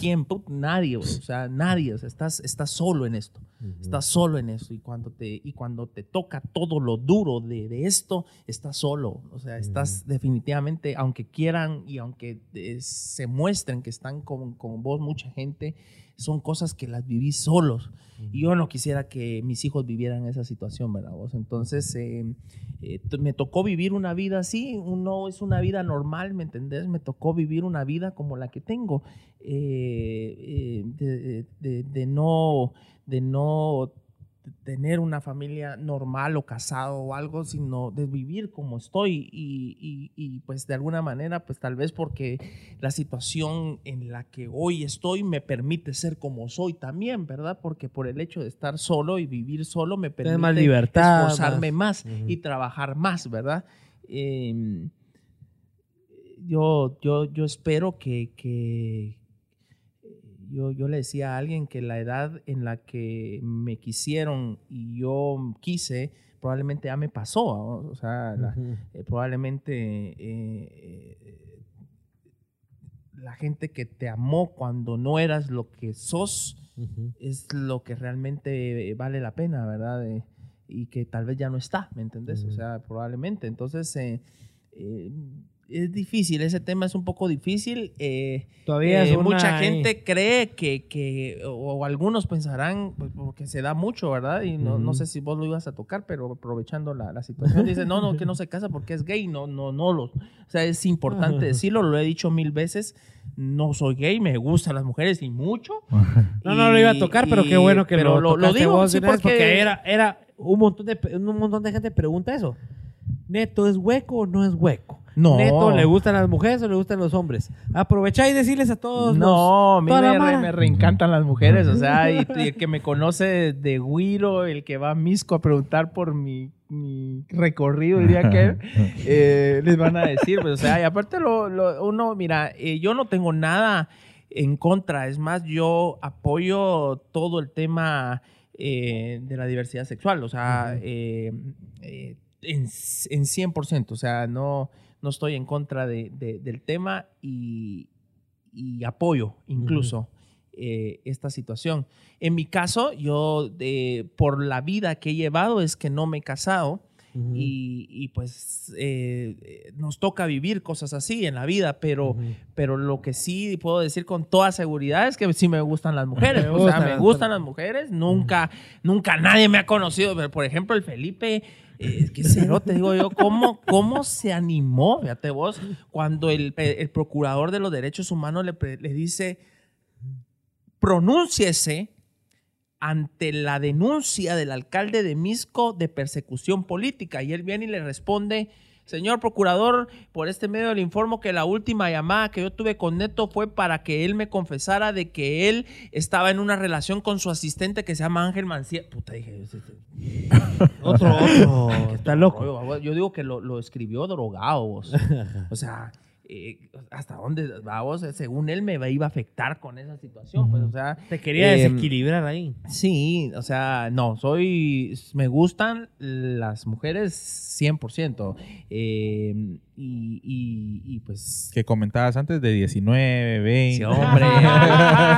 Ahora más patojas. Hoy por hoy, sí, hombre. Bueno, que esta es una cuestión de, de, que entre más viejo te vuelves más mañoso.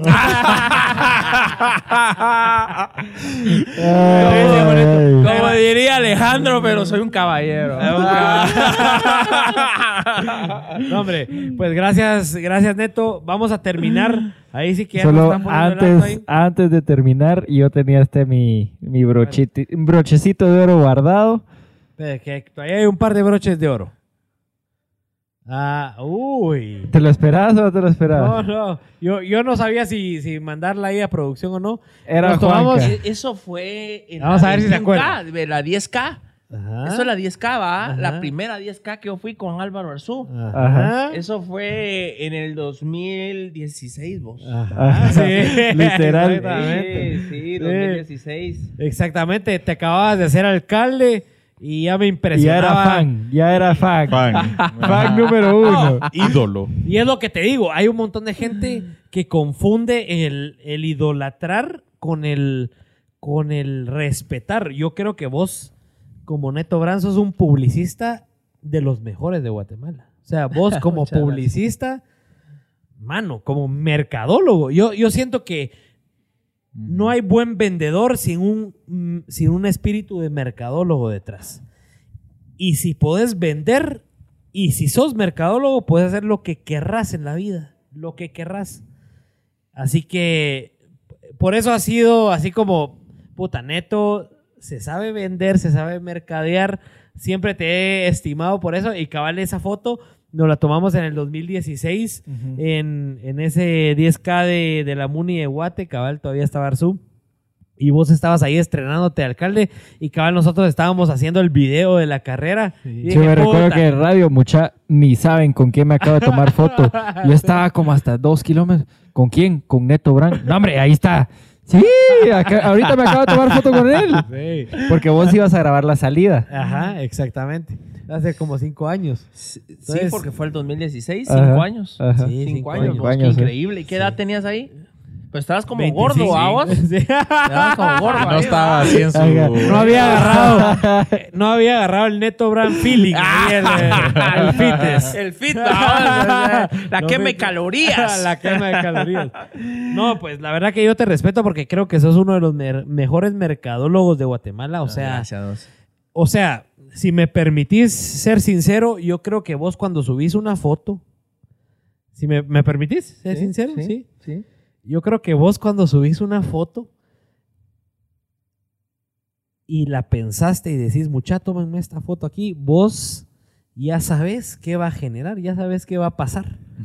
El 95% de la población de Guatemala no sabe absolutamente ni mierda de lo que estás haciendo.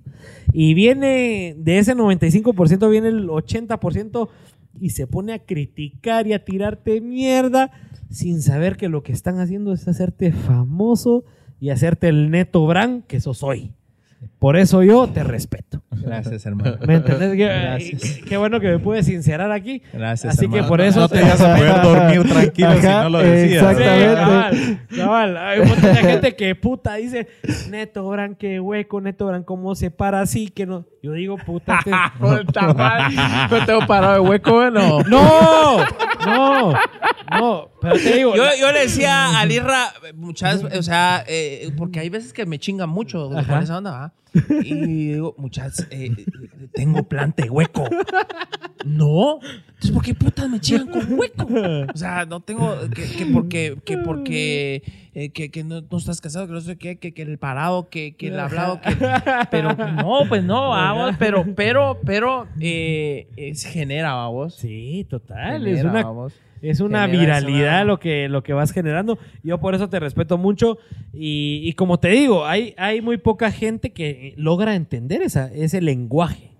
Y los que entendemos ese lenguaje, no, no me estoy echando flores, ni a Richie ni a Pablo, pero ahí está el secreto, hombre, ahí está el secreto. y no, yo, yo, te, yo, yo te admiro por eso. Gracias. Como te digo, un montón de críticas de lo político, no te metas en lo político ni nada. Yo, yo a voz de político, si me voy a sincerar también en ese, en ese, en ese sentido, por ejemplo, hay un montón de gente que dice que solo pajas hablas y que lo que sea. Yo cuando dije, puta, Neto Brand, Es Tal- mi alcalde. Neto Brand, Neto Brand es el alcalde de Misco, fue cuando una vez salí de aquí, de la oficina, y me encontré con un mensajero que tenía mala su moto. Eh, eh, salí a recibir un paquete o algo y me metí. Como a la media hora o a la hora volví a salir, que ya me iba, y volví a encontrar a ese mismo mensajero con, con uno de tus motoristas que son de ayuda, de asistencia. SOS. Ajá. SOS. Y ese SOS le estaba ayudando a ese motorista a encender su moto. Así es. ¿Me entendés?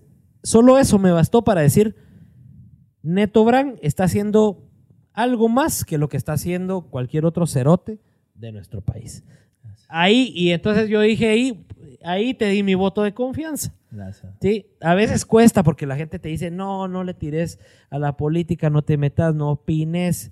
Ni mierda. Hay que opinar, hay que decir lo que uno siente, hay que decir lo que uno cree. Si yo creo que estás haciendo las cosas mal, te lo digo. Por ejemplo, el paso a desnivel de- del, del tecolote no me lo has hecho, me lo prometiste desde 2016. No me lo has hecho. Como te digo, no sé qué procesos y qué trámites municipales hay ahí, pero lo prometiste y yo, como paso por ahí todos los días, me acuerdo de vos todos los días y digo, "Net- Neto Brand no me ha hecho mi paso a desnivel del tecolote. También te lo tengo que decir Sí, para ser sí, justos. No, tenés toda la razón. Pero No, salgo y veo que tu motorista SOS está ayudando a un motorista que es de una empresa X, vamos, y que porque vos mandaste o vos tenés ese, ese, ese es que equipo, antes te ponían multa por eso. porque te quedaras sin gasolina o sin batería te- o lo que allá en sea. la capital te ponen multas y pinchas y, dejas ahí el carro, multa. Multa. Y te quedas sin gasolina, multa. Mientras Exacto. que nosotros les llevamos gasolina, les llevamos... Llama uno y ahí están. Ahí estamos. Dándote corriente, dándote Sí. gasolina. Entonces Así yo dije ahí, puta, esta mierda no es orquestada, esta mierda no es un show. No, Ahí no. está el cuate dándole corriente al mensajero pobre que se quedó sin gasolina o sin batería o lo que sea. Solo te cargo mi paso de nivel ahí el tecolote. Para, para que así que- te dignes a venir en punto.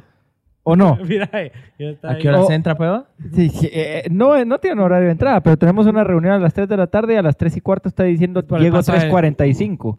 Y a las 3.45 llego, llego en 15 minutos. Y, Y viene, y viene a las 4.50. Pero eso no es culpa del tráfico. Pues por Eso no es eso le culpa digo. del puente. No, pero, pero es que a veces dice, es que estoy Hay en el semáforo de tráfico. Montserrat. Ah. Estoy el- llego en 5.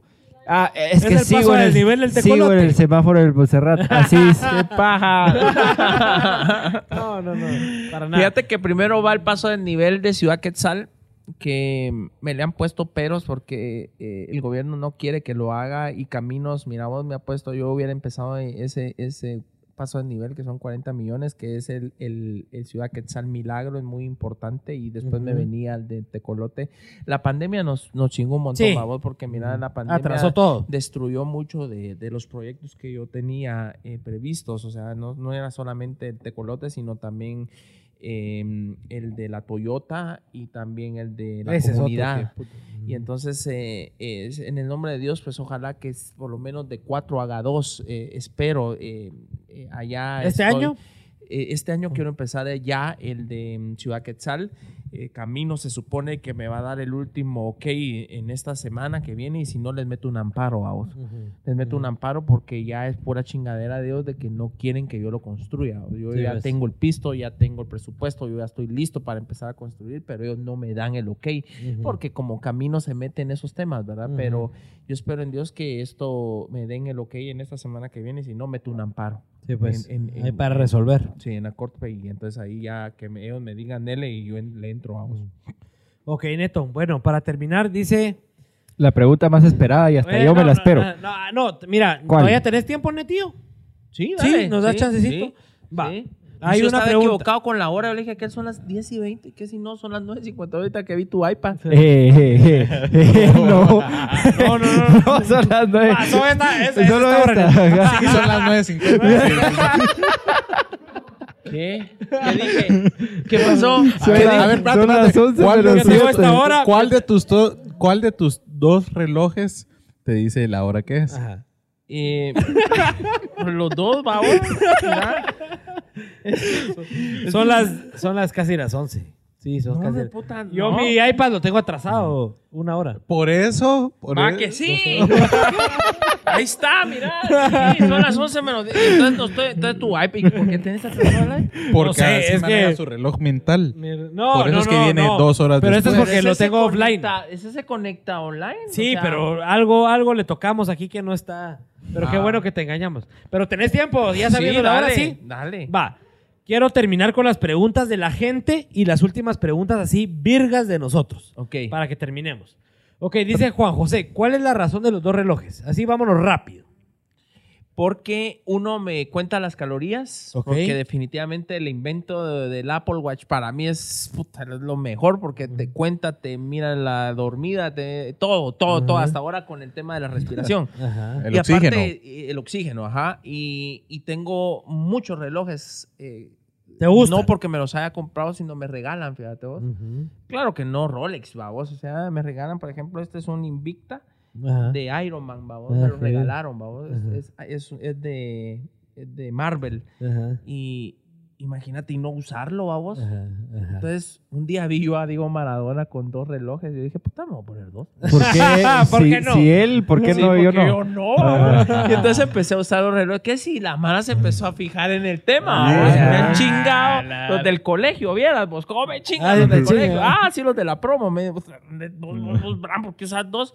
Entonces, pues, si tengo una cantidad de relojes ahí, ¿por qué no los voy a usar? No los voy a dejar ahí guardados, ¿va? Porque a mí no puedo dejar de usar el Apple porque, porque Te mira, mide toda la, todo Mira, el tu ya, cer- fitness. ya cerré mis, mis tres círculos bien, y ya casi voy a la otra mitad del otro círculo, o sea, voy bien. Te vamos a poner a este bailar. no lo voy a dejar de usar. Y este que, que, pues, definitivamente Está bonito. eh, está bonito, Está que lo voy a dejar de usar. Entonces uso dos relojes. Sí, Ay, entonces, Cada día uso uno diferente. Nítido. Ahí está todo para todo, porque habían varios, varios que tenían la misma duda de por qué usaban dos relojes, ya resuelta. Celso Alba dice, ¿a quién le dedica Neto tantas canciones e indirectas? Ya superó a Gaby Asturias, dice así rapidito. Bueno, a Gaby la superé desde que yo era O sea, porque fíjate que a Gaby yo la conocí cuando yo estudiaba en el San Pablo y ella en la Casa Central. Ah, sí. Sí, eh, no era la Gaby Asturias de hoy, pero a mí ya me gustaba porque es el tipo de mujer que a mí me gusta.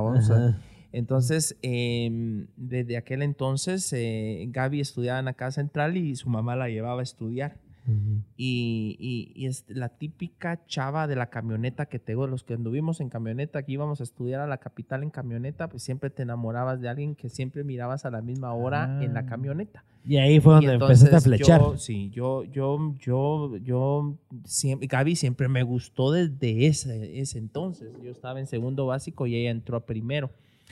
Ah, luego eh, eh, eh, era, era bien distinta, pero Gaby luego con el tiempo, eh, pues es lo que es, ¿no? Pero Eh, sí, sí se comunicó, sí, sí fueron amigos. Nunca, os, No, nunca se hablaron. fui bien hueco, o sea, o sea, no le hablé y como iba con la mamá, os, Sí, pues. iba con la mamá, entonces eh, no... Tampoco sabías cómo eh, entrar cómo, le, cómo le entraba a vos, o Ujú. sea, si hubiera existido el WhatsApp en aquel entonces, probablemente a vos, pero y tal vez me hubiera bateado, no sé, fíjate vos, es realmente. eh, luego yo me fui del San Pablo, ella participó para Señorita Misco, ganó Señorita Misco. Ah, es de Misco, Gaby Asturias. Eh, no te digo que vivía a la vuelta de mi casa, pues, Sí, o sea, se iba en la misma pues. camioneta. Sí, O pues. sea, eh, em, no a la vuelta, cuatro cuadras de mi casa vivía Ajá. Gaby. Entonces yo a Gaby la conozco desde, desde entonces, pero eh, Gaby en aquel entonces em, yo la respeté mucho porque ella tenía un novio de toda la vida.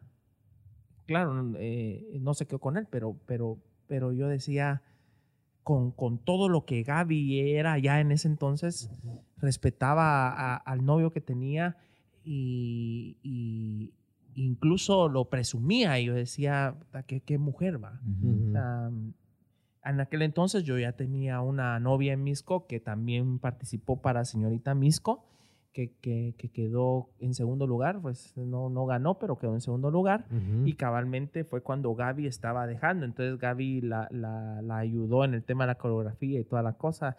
Entonces yo ya estaba con otra persona y Gaby estaba con otra persona. Entonces, pero de todos modos ella ni siquiera Nunca me se volteaba a ver. No, no, pues o sea, Ajá. Eh, luego, Fue como tu amor platónico. Yo pienso que, que ella es como, como mi crush. Sí, eh, hoy, hoy, eh, pero eso lo superé de qué rato, babos. Luego, eh, eh, la, mucha gente dice que yo le di la llave de la ciudad para conectármela. Ajá. Y no es cierto, ¿va? o sea, yo sí admiro la carrera de Gaby Asturias. Gaby Asturias ha sido una mujer que yo la vi crecer desde, desde abajo a llegar a ser lo que hoy es. Hoy es la influencer más grande de, yo no sé de si, de- de- si te sumo Centroamérica, pues, o sea, tiene un millón de, de, seguidores. Instagram. O sea, pues, ¿quién tiene un millón? Pues solo Ricardo Arjona. Entonces, eh, yo admiro a Gaby como no tenés idea. Eh, eh, nunca, al día de hoy, le, le- le- jamás em, le tiré eh, líneas, ¿verdad? O sea, nunca. Nunca te le. Solo en la red, una vez en redes sociales me preguntaron eh, eh, con quién te gustaría o algo así, no sé, no recuerdo bien la, la- la- La pregunta. la pregunta cuando en Instagram apareció aquello de las preguntas, ¿vos te acordás? Y entonces yo contesté a Gaby, estoy, a partir de ahí empezó una molestadera de la Ahí gente y, que- y ahí se generó todo el tema de, de Gaby Asturias, pero no, yo la respeto a ella mucho, eh, a su actual esposo y, y, o sea, eh, y- pero sigo creyendo que es una gran mujer, una gran modelo y una mujer guapísima y siempre, o sea, eso, eso, eso no, nunca te va a dejar de gustar, pues, o sea, Ajá. es hermosa, a mi criterio es, es muy, muy bonita. Excelente. Gracias por la sinceridad ahí. Y, a y- y- y la pregunta era, ¿a quién le dedicabas esas, Esas canciones, esas canciones? Ajá, a mí- hay, ah, hay- hay gran varios escritos ahí. Hasta has puesto fotos de. de, de en una servilleta, ¿va? Sí. Sí, una vez lo puse en una servilleta. Pero es porque es, es el momento que vos estás a solas y que nos contabas de que es tu intimidad. Exacto. ¿Qué- qué- ¿Cómo te sentís ahí? Eh, fíjate de que normalmente escucho una canción y me recuerda algo y lo escribo. Eh, o estoy con alguien y, y- y, pues eh, y cabalmente es el momento y lo escribo pues o sea eh, definitivamente eh, Si hay pasión detrás de esos tweets por o, supuesto o sea o hay- estados de neto a las once y media claro de la noche. claro si vas si es si si ves algo ahí eh, romanticón Ajá. definitivamente hay una razón por la cual estamos poniendo eso no- nunca he puesto las iniciales va pero pero Hay algo hasta ahí. ahí casi que me ha faltado llegar, fíjate. ¿va? Pero, pero, pero las personas sabe a quién se la ¿A dedico. quién se la dedico? La persona. Si llega el mensaje así. Sí, así. A, a- a ti te estoy hablando, a ti, a ti la que no escucha. Ah, entonces, entonces, entonces aquí, ah, a, ti, a ti con lo que te sobra me darías la luz para encender los días. Qué excelente, Neto. Bueno, dice aquí que Mendoza algún otro personaje o disfraz que quiera usar y por algún motivo no haya podido. Batman, definitivamente, ese era con el que yo quería eh, realmente Empezar. antes de Iron Man era Batman, pero no encontré el traje. Batman. Sí, Batman. Sí, Batman. Ah, ¿Cómo, cómo, cómo? Por eso Ah, fue. Nunca encontré el traje, babos. Entonces Ah, eh, eh, resultamos mandando a traer de mi pisto, otra vez, babos, de mi pisto, Ajá. porque, porque hubo hasta periodistas que decían que la Muni me había pagado el, El traje. Pero no, nada no, ver. no, para nada, fue mi pisto. eh, la tarjeta de crédito y todo, está ahí el número, cómo lo, lo mandamos a hacer a China, a todos. Sí, y, pues. Y el primero Esa y el medida, segundo. entonces. Ah, vieras vos, a medida, el primero nos baboseamos y hice los dedos más grandes, entonces los, los dedos Te me queda- quedaban flojos. eh, Pero el segundo sí era nítido. el segundo, la mera tos, vos. La mera sí. tos eh, me sirvió hasta para salir eh, corriendo de los policías de Ciero allá en Santa Catarina Pinula, que me echó a la policía un día que fui a entregar útiles. Se echaron. Si vos, loco vos. o sea, la mala se zafa, vos. Entonces, e- eres el alcalde de Santa Catarina Pinula, pero por alguna razón no le cayó mal que yo llegara. ¿Eso hace cuánto fue? Porque ese te ha copiado bastantes cosas. Así. Yo he visto que ha seguido ahí la Eh, línea pero de Neto pero tal vez es el previo, el, que- el que. O el que sí, ¿hace cuánto antes. fue? Sí, depende, porque. Pues, una de mis preguntas que ya no vamos a poder hacer hasta, la, hasta el segundo capítulo, que va a ser debajo del arco ahí de, de Misco, si nos Órale. invitas. Eh, bienvenidos. Sí, Sí, sí. ahí vamos a seguir. Aquí hay un montón de preguntas, pero me he dado cuenta que un montón de alcaldes aquí en Guate han seguido como que tu línea de comunicación, de imagen, de, ¿Cómo fue eso? ¿Eso fue hace poco? ¿Te, te sacaron? Fíjate que sí, eso fue en, en, en- en febrero o marzo. Yo andaba entregando útiles escolares a los niños y ese día me tocó ir a Santa Catarina Pinula y me echó a la policía, vamos. Sí, pues. Y me sacó huyendo y, y los medios de comunicación ahí se burlaron de mí y Ujú. todo, de que sacan a Neto Brand, la policía de, de- de Santa Catarina Pinula. La población me defendió, Ujú. sin embargo, eh, se pasó de, se pasó de, Escandaloso. sí, o sea, mm, Fue un show y vos querías ayudar ahí. sí, vamos, o sea, él, él lo ve, él, él, él creo que lo vio como un tema político, ¿ah? Total. Y entonces, eh, pero, mira vos, yo te digo algo. Yo, eh, yo gané esta elección, la segunda elección, de una forma eh, bastante bonita.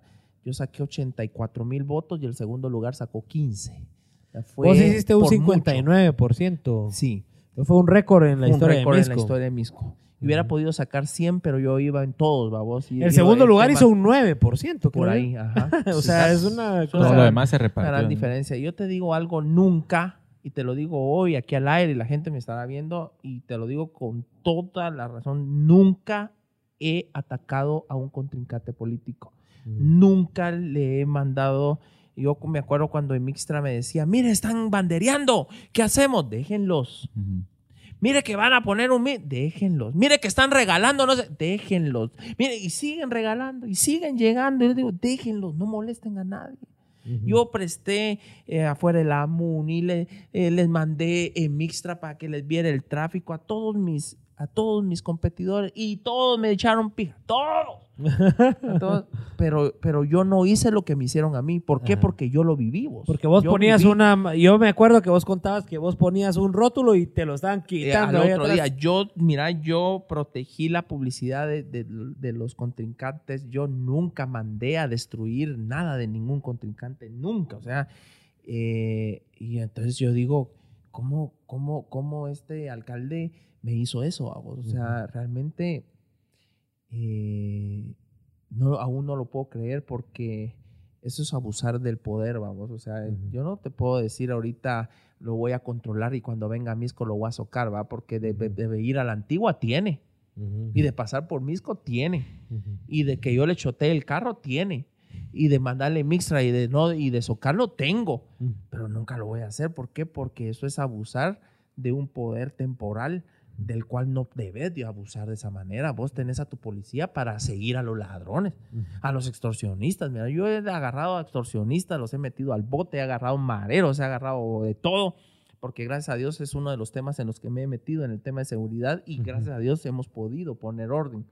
Eh, claro, no, no como, como debiéramos, porque tampoco es mi chance, vamos. Por eso es que yo les pedí la comisaría 16. Yo les decía, denme a mí la comisaría 16 y mejoro más la, la seguridad de mí, pero no me la quisieron dar.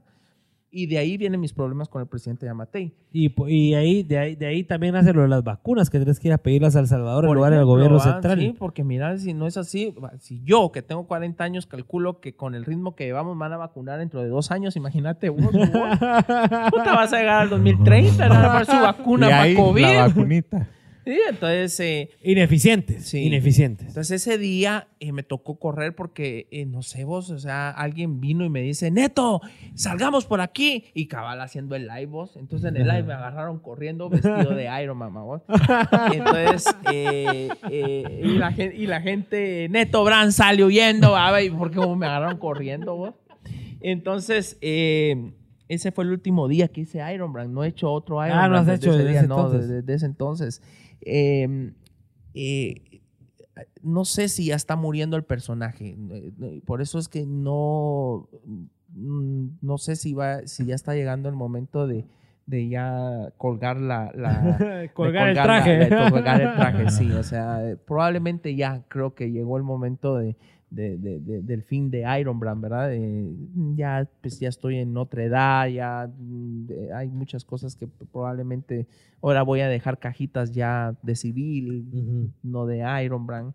Eh, creo que, que va Va evolucionando la. voy la evolucionando, o sea, no todo, no todo, no siempre puedes seguir haciendo las mismas cosas siempre. Entonces, creo que, creo, no te podría decir ahorita con toda seguridad, pero creo que llegó el final de, de Iron Brand. Shh, exclusiva. Se queda, se queda para, para la historia. nada. Preguntas rápidas, don Neto. Dice José Raúl Méndez, ¿por qué siempre enseñando la pistola la usaría? Si te, te ponen un par de mafiosos ahí. Sí, claro, para eso la cargo. O sea, eh, primero para mi uso de defensa personal, porque Claro. eh, puede salir cualquiera ahí, por lo menos yo ando en moto, a vos, ando, ando muy, muy mm, Expuesto. expuesto. Y por lo menos, aunque sea dos, me llevo, a vos, Ajá. conmigo. A vos, o sea, no me voy limpio, hijo, aquel, a vos, o sea, y soy muy bueno para tirar, vos. ah, sí. Sí, muy bueno para tirar, o sea, es eh, más que para pelear. Ajá. Eh, donde pongo el ojo, pongo la bala, ¿verdad? O sea, tengo, muy buena puntería. Tengo muy buena puntería. eh, siempre la he tenido y soy muy bueno disparando, fíjate vos. Entonces, claro que no soy loco a vos. O sea, jamás he sacado la pistola para amagar. Nunca, nunca. Si vas a sacarla es para tirar. la voy a tirar. Y, y la cargo expuesta porque soy el jefe de la policía. Tenés todo el de derecho. Y tengo el derecho Te de andar en- criticaron, ¿verdad? De que Sí, por qué la me cargabas a dijeron la mil vista. veces y todo, pero no han podido hacer nada legalmente en contra de mí porque yo soy el jefe de la policía de Misco. Tenés el derecho de cargar Puedo andar mi, mi- mi pistola expuesta y, y cuando ya salgo a Guate me la, ya no la uso. Cuando ya voy a Shela me la quito. Cuando Ajá. voy a iba para la frontera y, y- Sin ya, arma. Sin arma, pues. Claro. O sea, eh, en Misco la uso porque soy el jefe de la policía y la puedo usar, pero ya cuando me toca salir eh, no, no, lo- no lo hago. Entonces, eh, eh, no soy loco, nunca he hecho una locura, eh, eh, nunca me miras ahí en Navidad o cantando una canción de calibre 50 y disparando a la... No, vamos, o sea... eh, aparte que pues gracias a Dios eh, los escándalos no me rodean porque pues ni modo, babo, ya Ajá. tengo 22 años de no tomar. Ajá. Porque si yo tomara, fíjate vos. Ahí sí. Peja loco. Ah, puta, yo calculo que entraría con tu y caballo a la multa. O sea, sería una locura vos. O sea, entonces, pero, pero gracias a Dios no, vos, tengo 22 años Agüita de no pura, tomar. agüita pura. Agüita pura. Bueno, vamos cerrando el episodio que fue una, un espectáculo. Marisela Cifuentes, ¿cuál es el significado del tatuaje? ¿Hay significado en ese Mm. tatuaje? ¿Sí? Fíjate que te conté que yo fui cofrade de Santo Domingo, lo que antes era la alcaldía de indígenas. Entonces mi tatuaje eh, es una cruz dominica, es la cruz de Santo Domingo. No sé si puedes checar ahí. o Sí, le están hacer haciendo ya zoom seguramente. zoom. Entonces em, es una cruz de, de- es una cruz de Santo Domingo, una cruz dominica y alrededor de la cruz está un denario.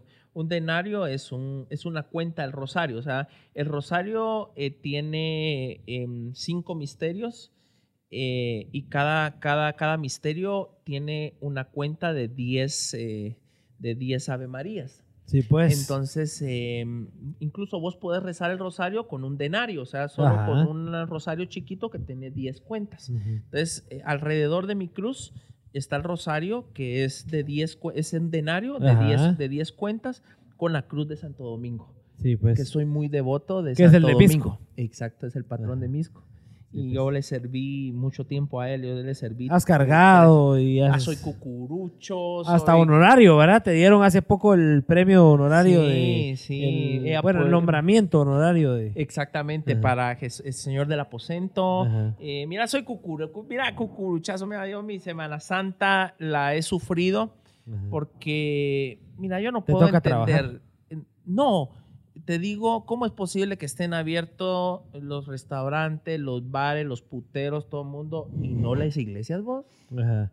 Mira, Ridículo, ¿ah? Y, y- y las procesiones tampoco. Vos entonces ponete mascarilla y vas en tu procesión. O sea, cada quien en su rollo. ¿ah? Vos, Yo soy católico y respeto todas las demás creencias. Algunos me critican que yo soy católico, ¿ah? Ujú. pero, pero yo sí respeto y ayudo mucho a todas las demás, eh, em, al demás cristianismo, ¿verdad? Eh, es más, yo tengo las más grandes iglesias con mayores feligreses cristianos evangélicos en Misco. Está Sí, el. LIM, está la Frater, está con quien llevo una muy buena relación y ellos conmigo, a quienes yo respeto mucho.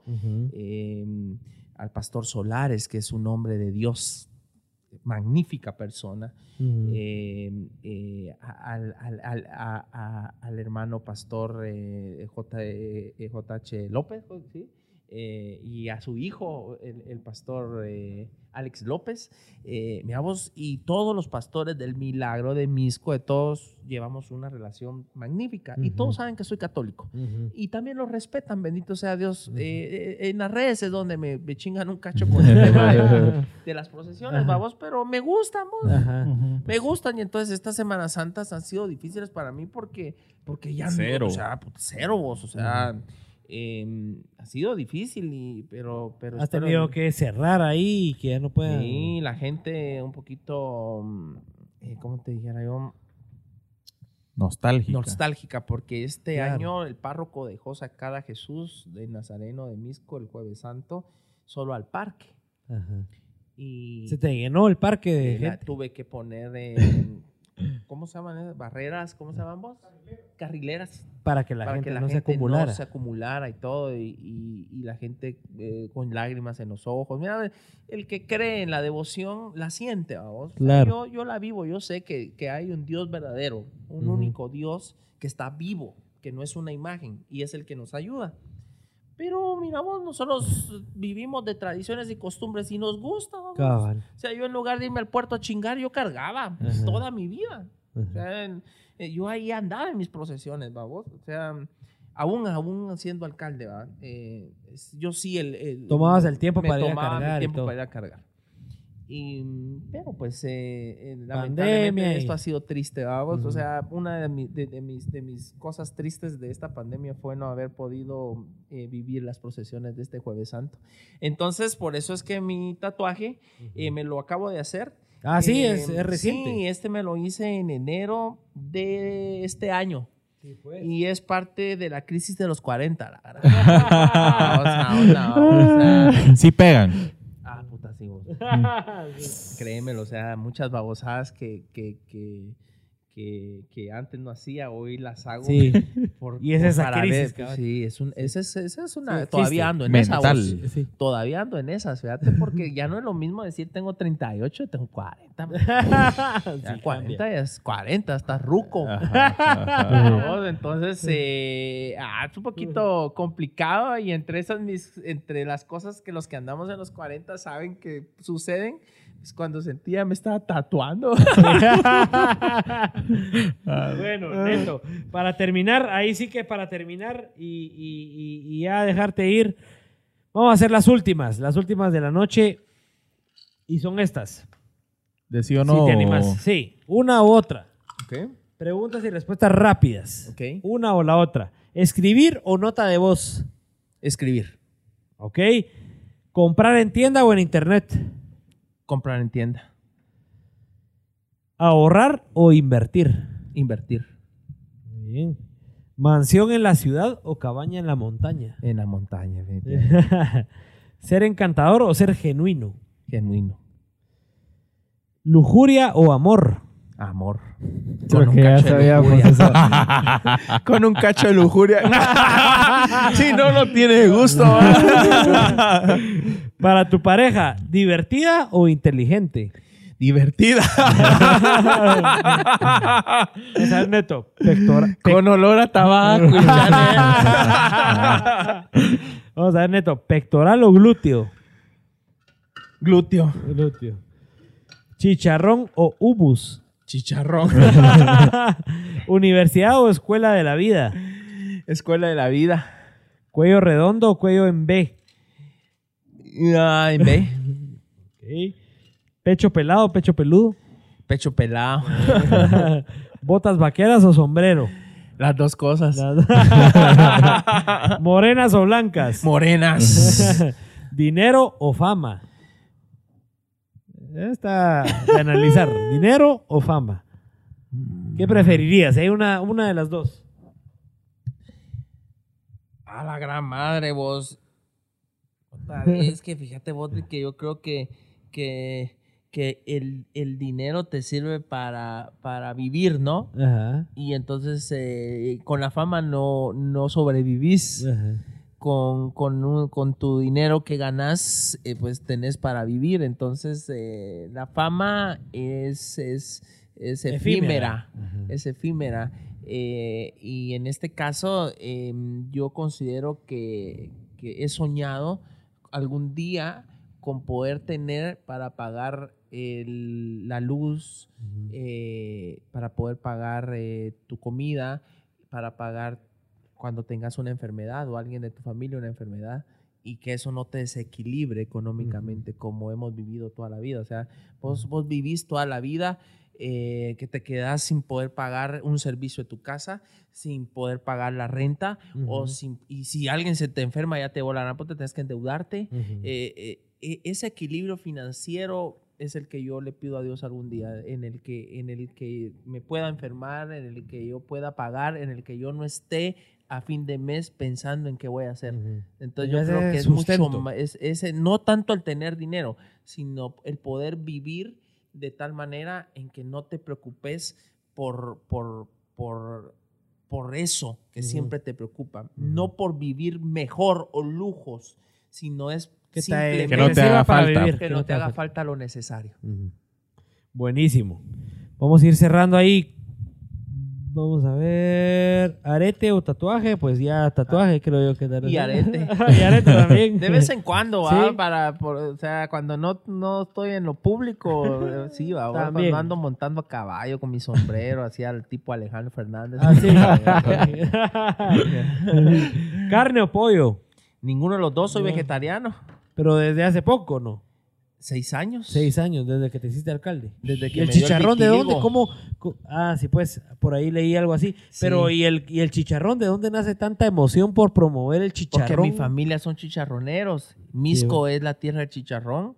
Y mis primas y mis primos se dedican al chicharrón. Y mis tíos se han dedicado al chicharrón desde hace muchos años. Ahí Ellos- nace ese espíritu. Ahí en el mercado de Misco, eh, el- uno de los mejores chicharrones eran los que hacía mi tío que falleció hace poco, mi Sí, tío pues. René. Eh, bueno para hacer chicharrones. Mi tío Gustavo es muy bueno también para hacer chicharrones. Somos de una familia de chicharroneros. Sí, pues. Eh, y Misco es famoso por chicharroneros. Mi equipo, bueno, el equipo de Misco, el. Deportivo Misco, le dicen así, los chicharroneros. Los chicharroneros. Entonces, eh, yo, yo un día dije, yo, yo voy a hacer la Feria del Chicharrón. Y la Feria del Chicharrón va a ser eh, eh, que todos los chicharroneros vengan en el Parque de Misco y la gente venga. Ajá. Y era lo que te decía, la gente se burló, pero cuando salió la primera Feria del Chicharrón, tuvimos un millón de ventas Ajá. en un día, vos. Ajá. Una cosa Nunca antes maravillosa. vista. No, o sea, Ajá. eh, y hoy por hoy, eh, en la pandemia, yo dije, eh, no la voy a dejar de hacer y la voy a hacer la Feria del Chicharrón virtual, vamos, en línea. Yo compré, yo compré. yo compré. compraste, ¿verdad? sí, y yo sí. anduve entregando y gracias a Dios eh, fue un éxito también. Sí, también funcionó. Entonces, Excelente. Eh, yo no como desde, desde que tengo vitiligo, eh, gracias a, a ser vegetariano. ¿Te ha ayudado a reducir? Sí, entonces si vos ves, ya no me dejo tanto la barba. Ajá. Eh, antes usaba mucho la barba porque escondía mi, mi, mi- mis manchas, ¿verdad? Eh, yo me despintaba de este lado, Ajá. también de aquí y un poco los, los, los, los dedos. Eh, eh, y me iba a ir a Cuba y todo, pero fíjate vos que un doctor muy bueno em, me puso a no comer carne y eso... Y sí te Funcionó. No, no es que me haya curado, porque esto, esto es como la diabetes. La diabetes no se te va a curar nunca. El vitiligo nunca se te va a curar. Pero si vos mantenés una dieta saludable, que es lo que yo Puedes he hecho al controlar. día de hoy, eh, controlé mi enfermedad y al día de hoy, pues tengo el color, eh, me pigmenté. Sí, pues. Y es gracias a que no como carnes. Entonces, pues. Ni chicharrón ni pollo de Ni momento. No, hombre, qué rico vos. Mira, yo, yo el pollo, pues, bueno, no sé si puedo decirlo, pero el pollo campero para mí, a la madre. Era güey. tu- era tu Madre, Dios, elixir. qué rico. güey. Ah, vos los chicharrones, una tu carnita asada, Sí. y eso ya no. Ya es no. parte del pasado. Buenísimo. Facebook o Instagram, Neto. Facebook, Cantar o bailar. cantar, Música de los 50 o de los 80 ochentas. ¿Alcalde o presidente? Puta.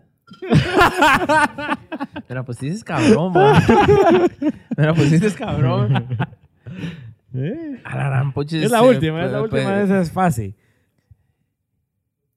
Pues por el momento alcalde, pero presidente también. Ah, bueno, nítido. Muy bien, muy bien. Y para terminar, quiero hacerte unas preguntas así X, para que al final de todo lo que te escuchamos y, los que, y lo que podemos entender de vos, que, que también podemos saber un poco de cuál es tu costumbre más infantil. O sea, ¿cuál crees vos que es tu costumbre que, que usualmente haces que es lo más infantil que tenés hoy en día?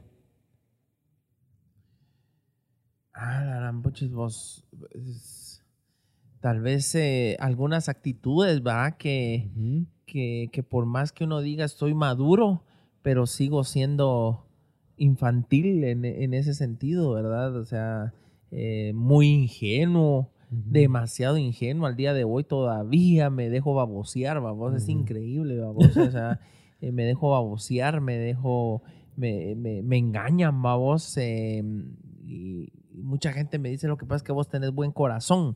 No es que tenga, eh, o sea, todos tenemos buen corazón, lo que pasa es que yo peco de ingenuo, fíjate vos, todavía No, a estas no, alturas de mi vida, babos, soy Ajá. muy ingenuo. Yo creo que esa es una de las cosas que, que, que, que, que, que guardo infantiles de, de, mí, ¿verdad? Vos, eh. Siempre has sido Eh, como que ingenuo, siempre has... como demasiado que- ingenuo y, y, y definitivamente eh, eh, de repente ando, ando chingando a la Mara puro güiro a vos, o sea, eh, la, la Mara te puede contar, va, que a veces estoy yo y pues sí, ¿qué onda? Va? Neto que y estoy Ajá. ahí en fregadera, eh, de- cualquiera diría, no, pues es el alcalde, es mucho más maduro, va, pero... eh, Pero te de pegas a la jodedera. No, a veces más de, lo que te imaginas, pues, o sea, Ah. eh, eh, que la Mara dice, ¿qué hago? ah? Cuando No sabe qué hacer. Sí, sí, pero más que todo la ingenuidad. La ingenuidad. Buenísimo. ¿Cuál, qué es lo más raro que has visto en tu vida? Así lo primero que se te venga. ¿Qué es lo más raro que has visto en tu vida?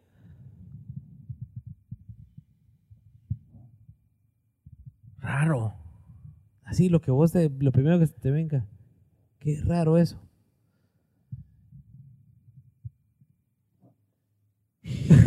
No Te voy a poner el ejemplo. El, el- el- el invitado pasado vio una, ¿qué? Una sopa ramen. Una sopa ramen. Así de adorno en una casa. De adorno. en Cuadrada. Y lo que vos digas, puta, qué raro fue eso. Y me imagino que vos estás en un montón de lugares y con un montón de gente, así que vos digas, pucha, qué, qué raro es que esta gente haga eso. No, no, no, te, se te viene.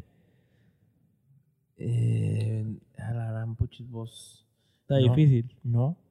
Bueno, No. vamos No, con la- vamos tal vez con no la le siguiente. pongo atención a, o sea, Ah. le pongo atención a las cosas, pero tal vez como yo soy mucho de tradiciones y de Ajá. rollos así, entonces tal vez no lo veo raro a vos. Ajá, ajá. Tal vez no lo veo raro a vos, o sea, eh, eh, eh, uno lo ve como, como normal, ¿va? vos? Por ejemplo, que te, que, que- que, por ejemplo, el, el- el traguito de, el traguito de Santo Domingo, allá en Ajá. Misco, fíjate vos, había una señora que se llamaba eh, Doña Cruz, y antes de hacer el caldo colorado, que es el, el plato típico misqueño, entonces, em, eh, ella dice que le iba a pedir permiso a Santo Domingo. Entonces decía, voy a ir a pedir permiso a Santo Domingo, le voy a dar su traguito.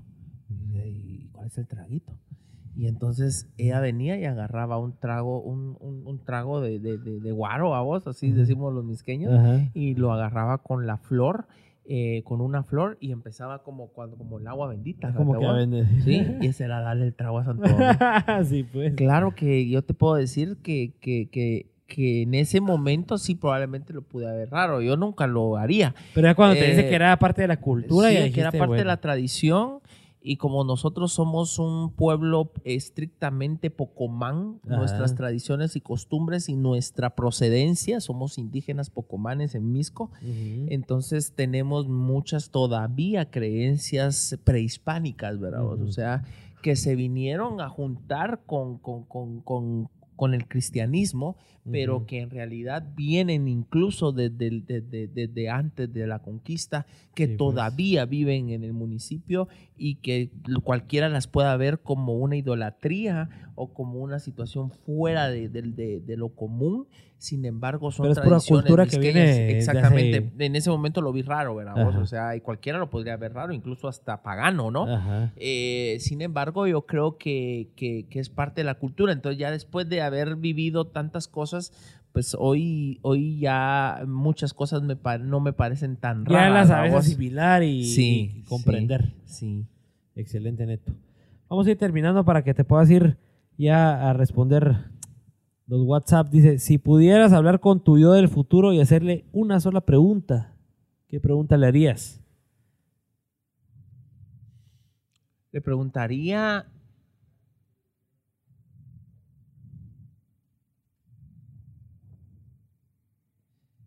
Si, él si en, en- en el tiempo de él, en el futuro, he logrado alcanzar la felicidad que tanto he buscado.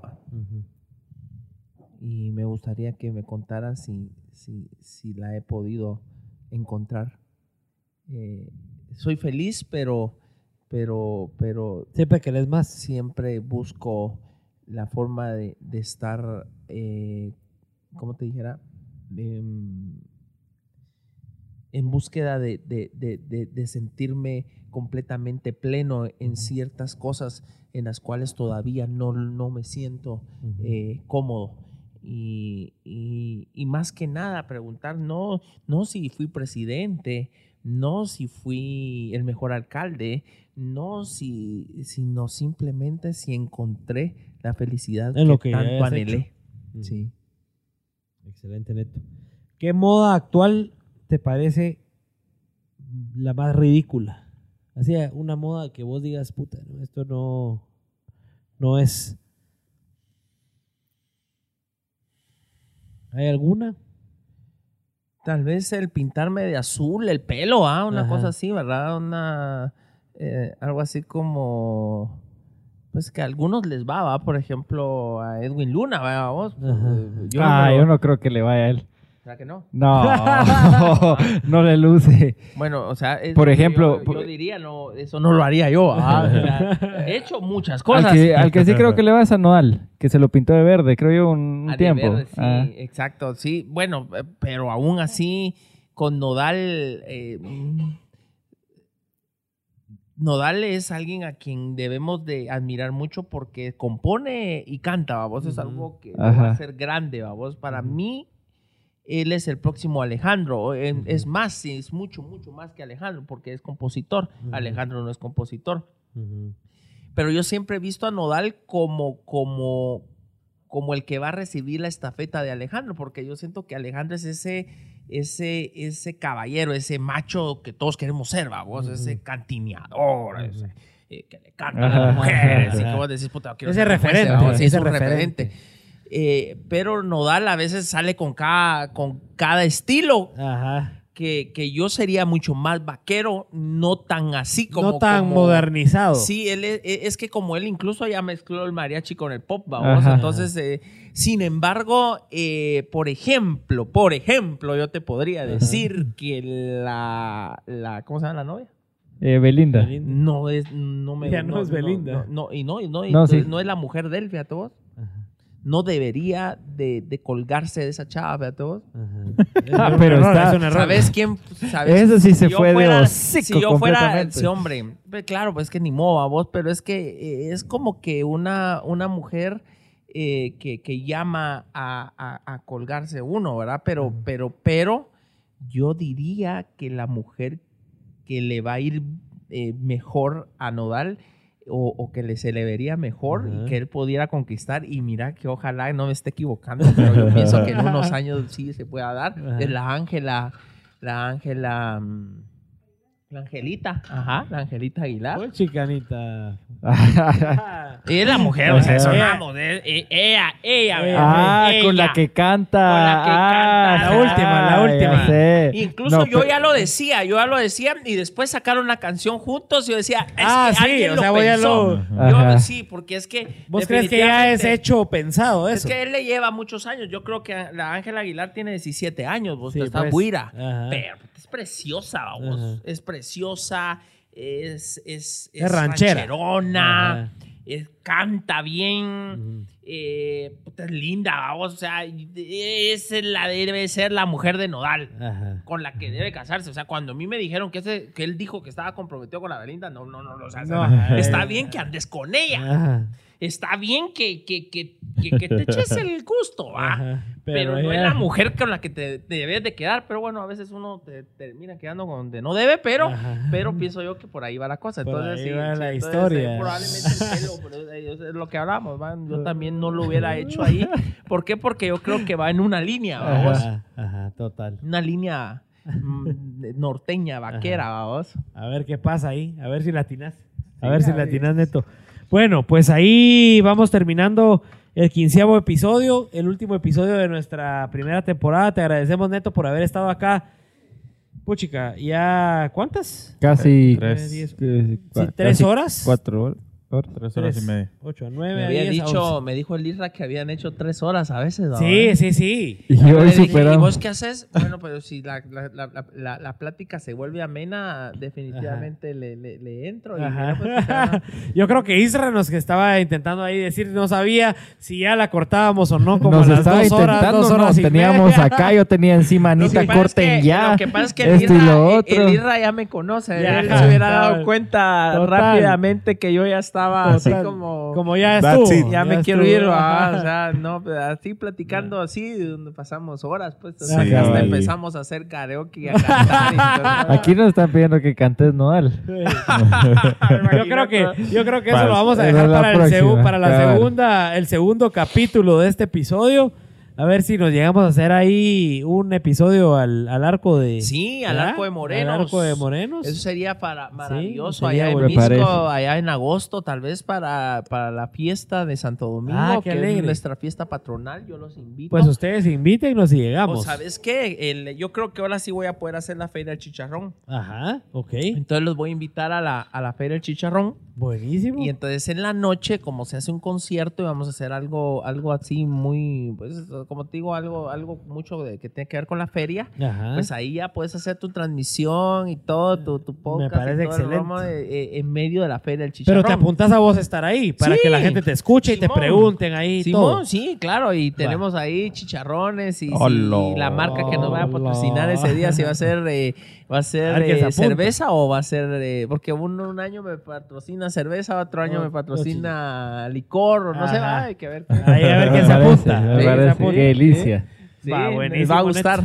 Nítido. Bueno, te, lo- te tomamos la palabra, así va a ser. Y pues te agradecemos mucho por tu tiempo. La verdad Gracias, que creo que gracias. es bastante constructivo. Dios te bendiga, te agradezco por la No. oportunidad, eh, por tus palabras, eh, por, por el chance que me dan de poder abrirme y platicar algo tal vez de las cosas que uno normalmente no lo hace porque siempre estamos 100% eh, concentrados en el trabajo.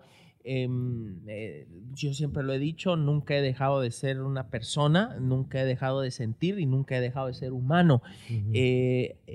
Resulta ser que en medio de todo el esfuerzo y de todo el trabajo, uno puede sentir, verse insensible. Eh, sin embargo, seguimos siendo completamente eh, humanos y, y sentimos y seguimos sintiendo. Yo creo que la, la conversación permitió eh, poder a- ahondar en ese sentido y, y sobre todo en ese sentimiento.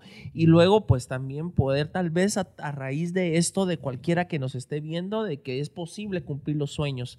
Yo soy una muestra de eso y, y me gusta cuando tengo la oportunidad de poderlo decir en un programa como el de ustedes, porque eh, cualquiera que quiera cumplir un sueño al escuchar esta historia de alguien que viene de- del mercado y, y que, y que hoy está siendo atacado porque quiere ser presidente y quien quita y lo es, eh, eh, se puede. Es una inspiración Los para sueños se gente. cumplen. Entonces, gracias por permitirme compartir una parte de, de mi vida. No, gracias a vos, Neto. Y, y un, y un placer aquí estar pues aportando un montón de valor a la gente. Y te agradecemos hasta el segundo capítulo, pues, ahí con chicharrones Sí, y todo. Sí, ahí, Ahí los espero vemos. en Misco. Cabal. Y felicitaciones por ¿qué? El- la finalización Sí, de la, la, primera, primera, temporada. temporada. Sí, en dos semanas empezamos la segunda temporada y pues vos le diste cierre. Eh, Broche de oro. Broche de oro a la primera temporada que es de 15 capítulos. La segunda es lo mismo, 15 capítulos, pero ya con un montón de... De eh, renovación. de renovaciones que vamos a hacer para hacerlo mejor. Qué bueno. Y, y seguir aportando valor, que es lo que queremos aportarle a Guate, valor para que la gente esté en la jugada, porque los que no están en la jugada son los que los cangrejos que no nos dejan a nosotros seguir. Así que esa es nuestra misión y pues te agradecemos, Neto. Buena onda. Dios les bendiga. Gracias. Un Gracias. gusto. Ahí terminamos, Gracias, señores, el quinceavo episodio de los Pelex Podcast y nos vemos pues en la segunda temporada. Hasta luego, dos chao. semanas, ¿va? No, no, pero... ¿Dos semanas? Ajá, solo para aclararle a la Sí, gente que estén semanas. pendientes, nos vemos en dos semanas. En dos semanas, chao. Bye. Sayonara.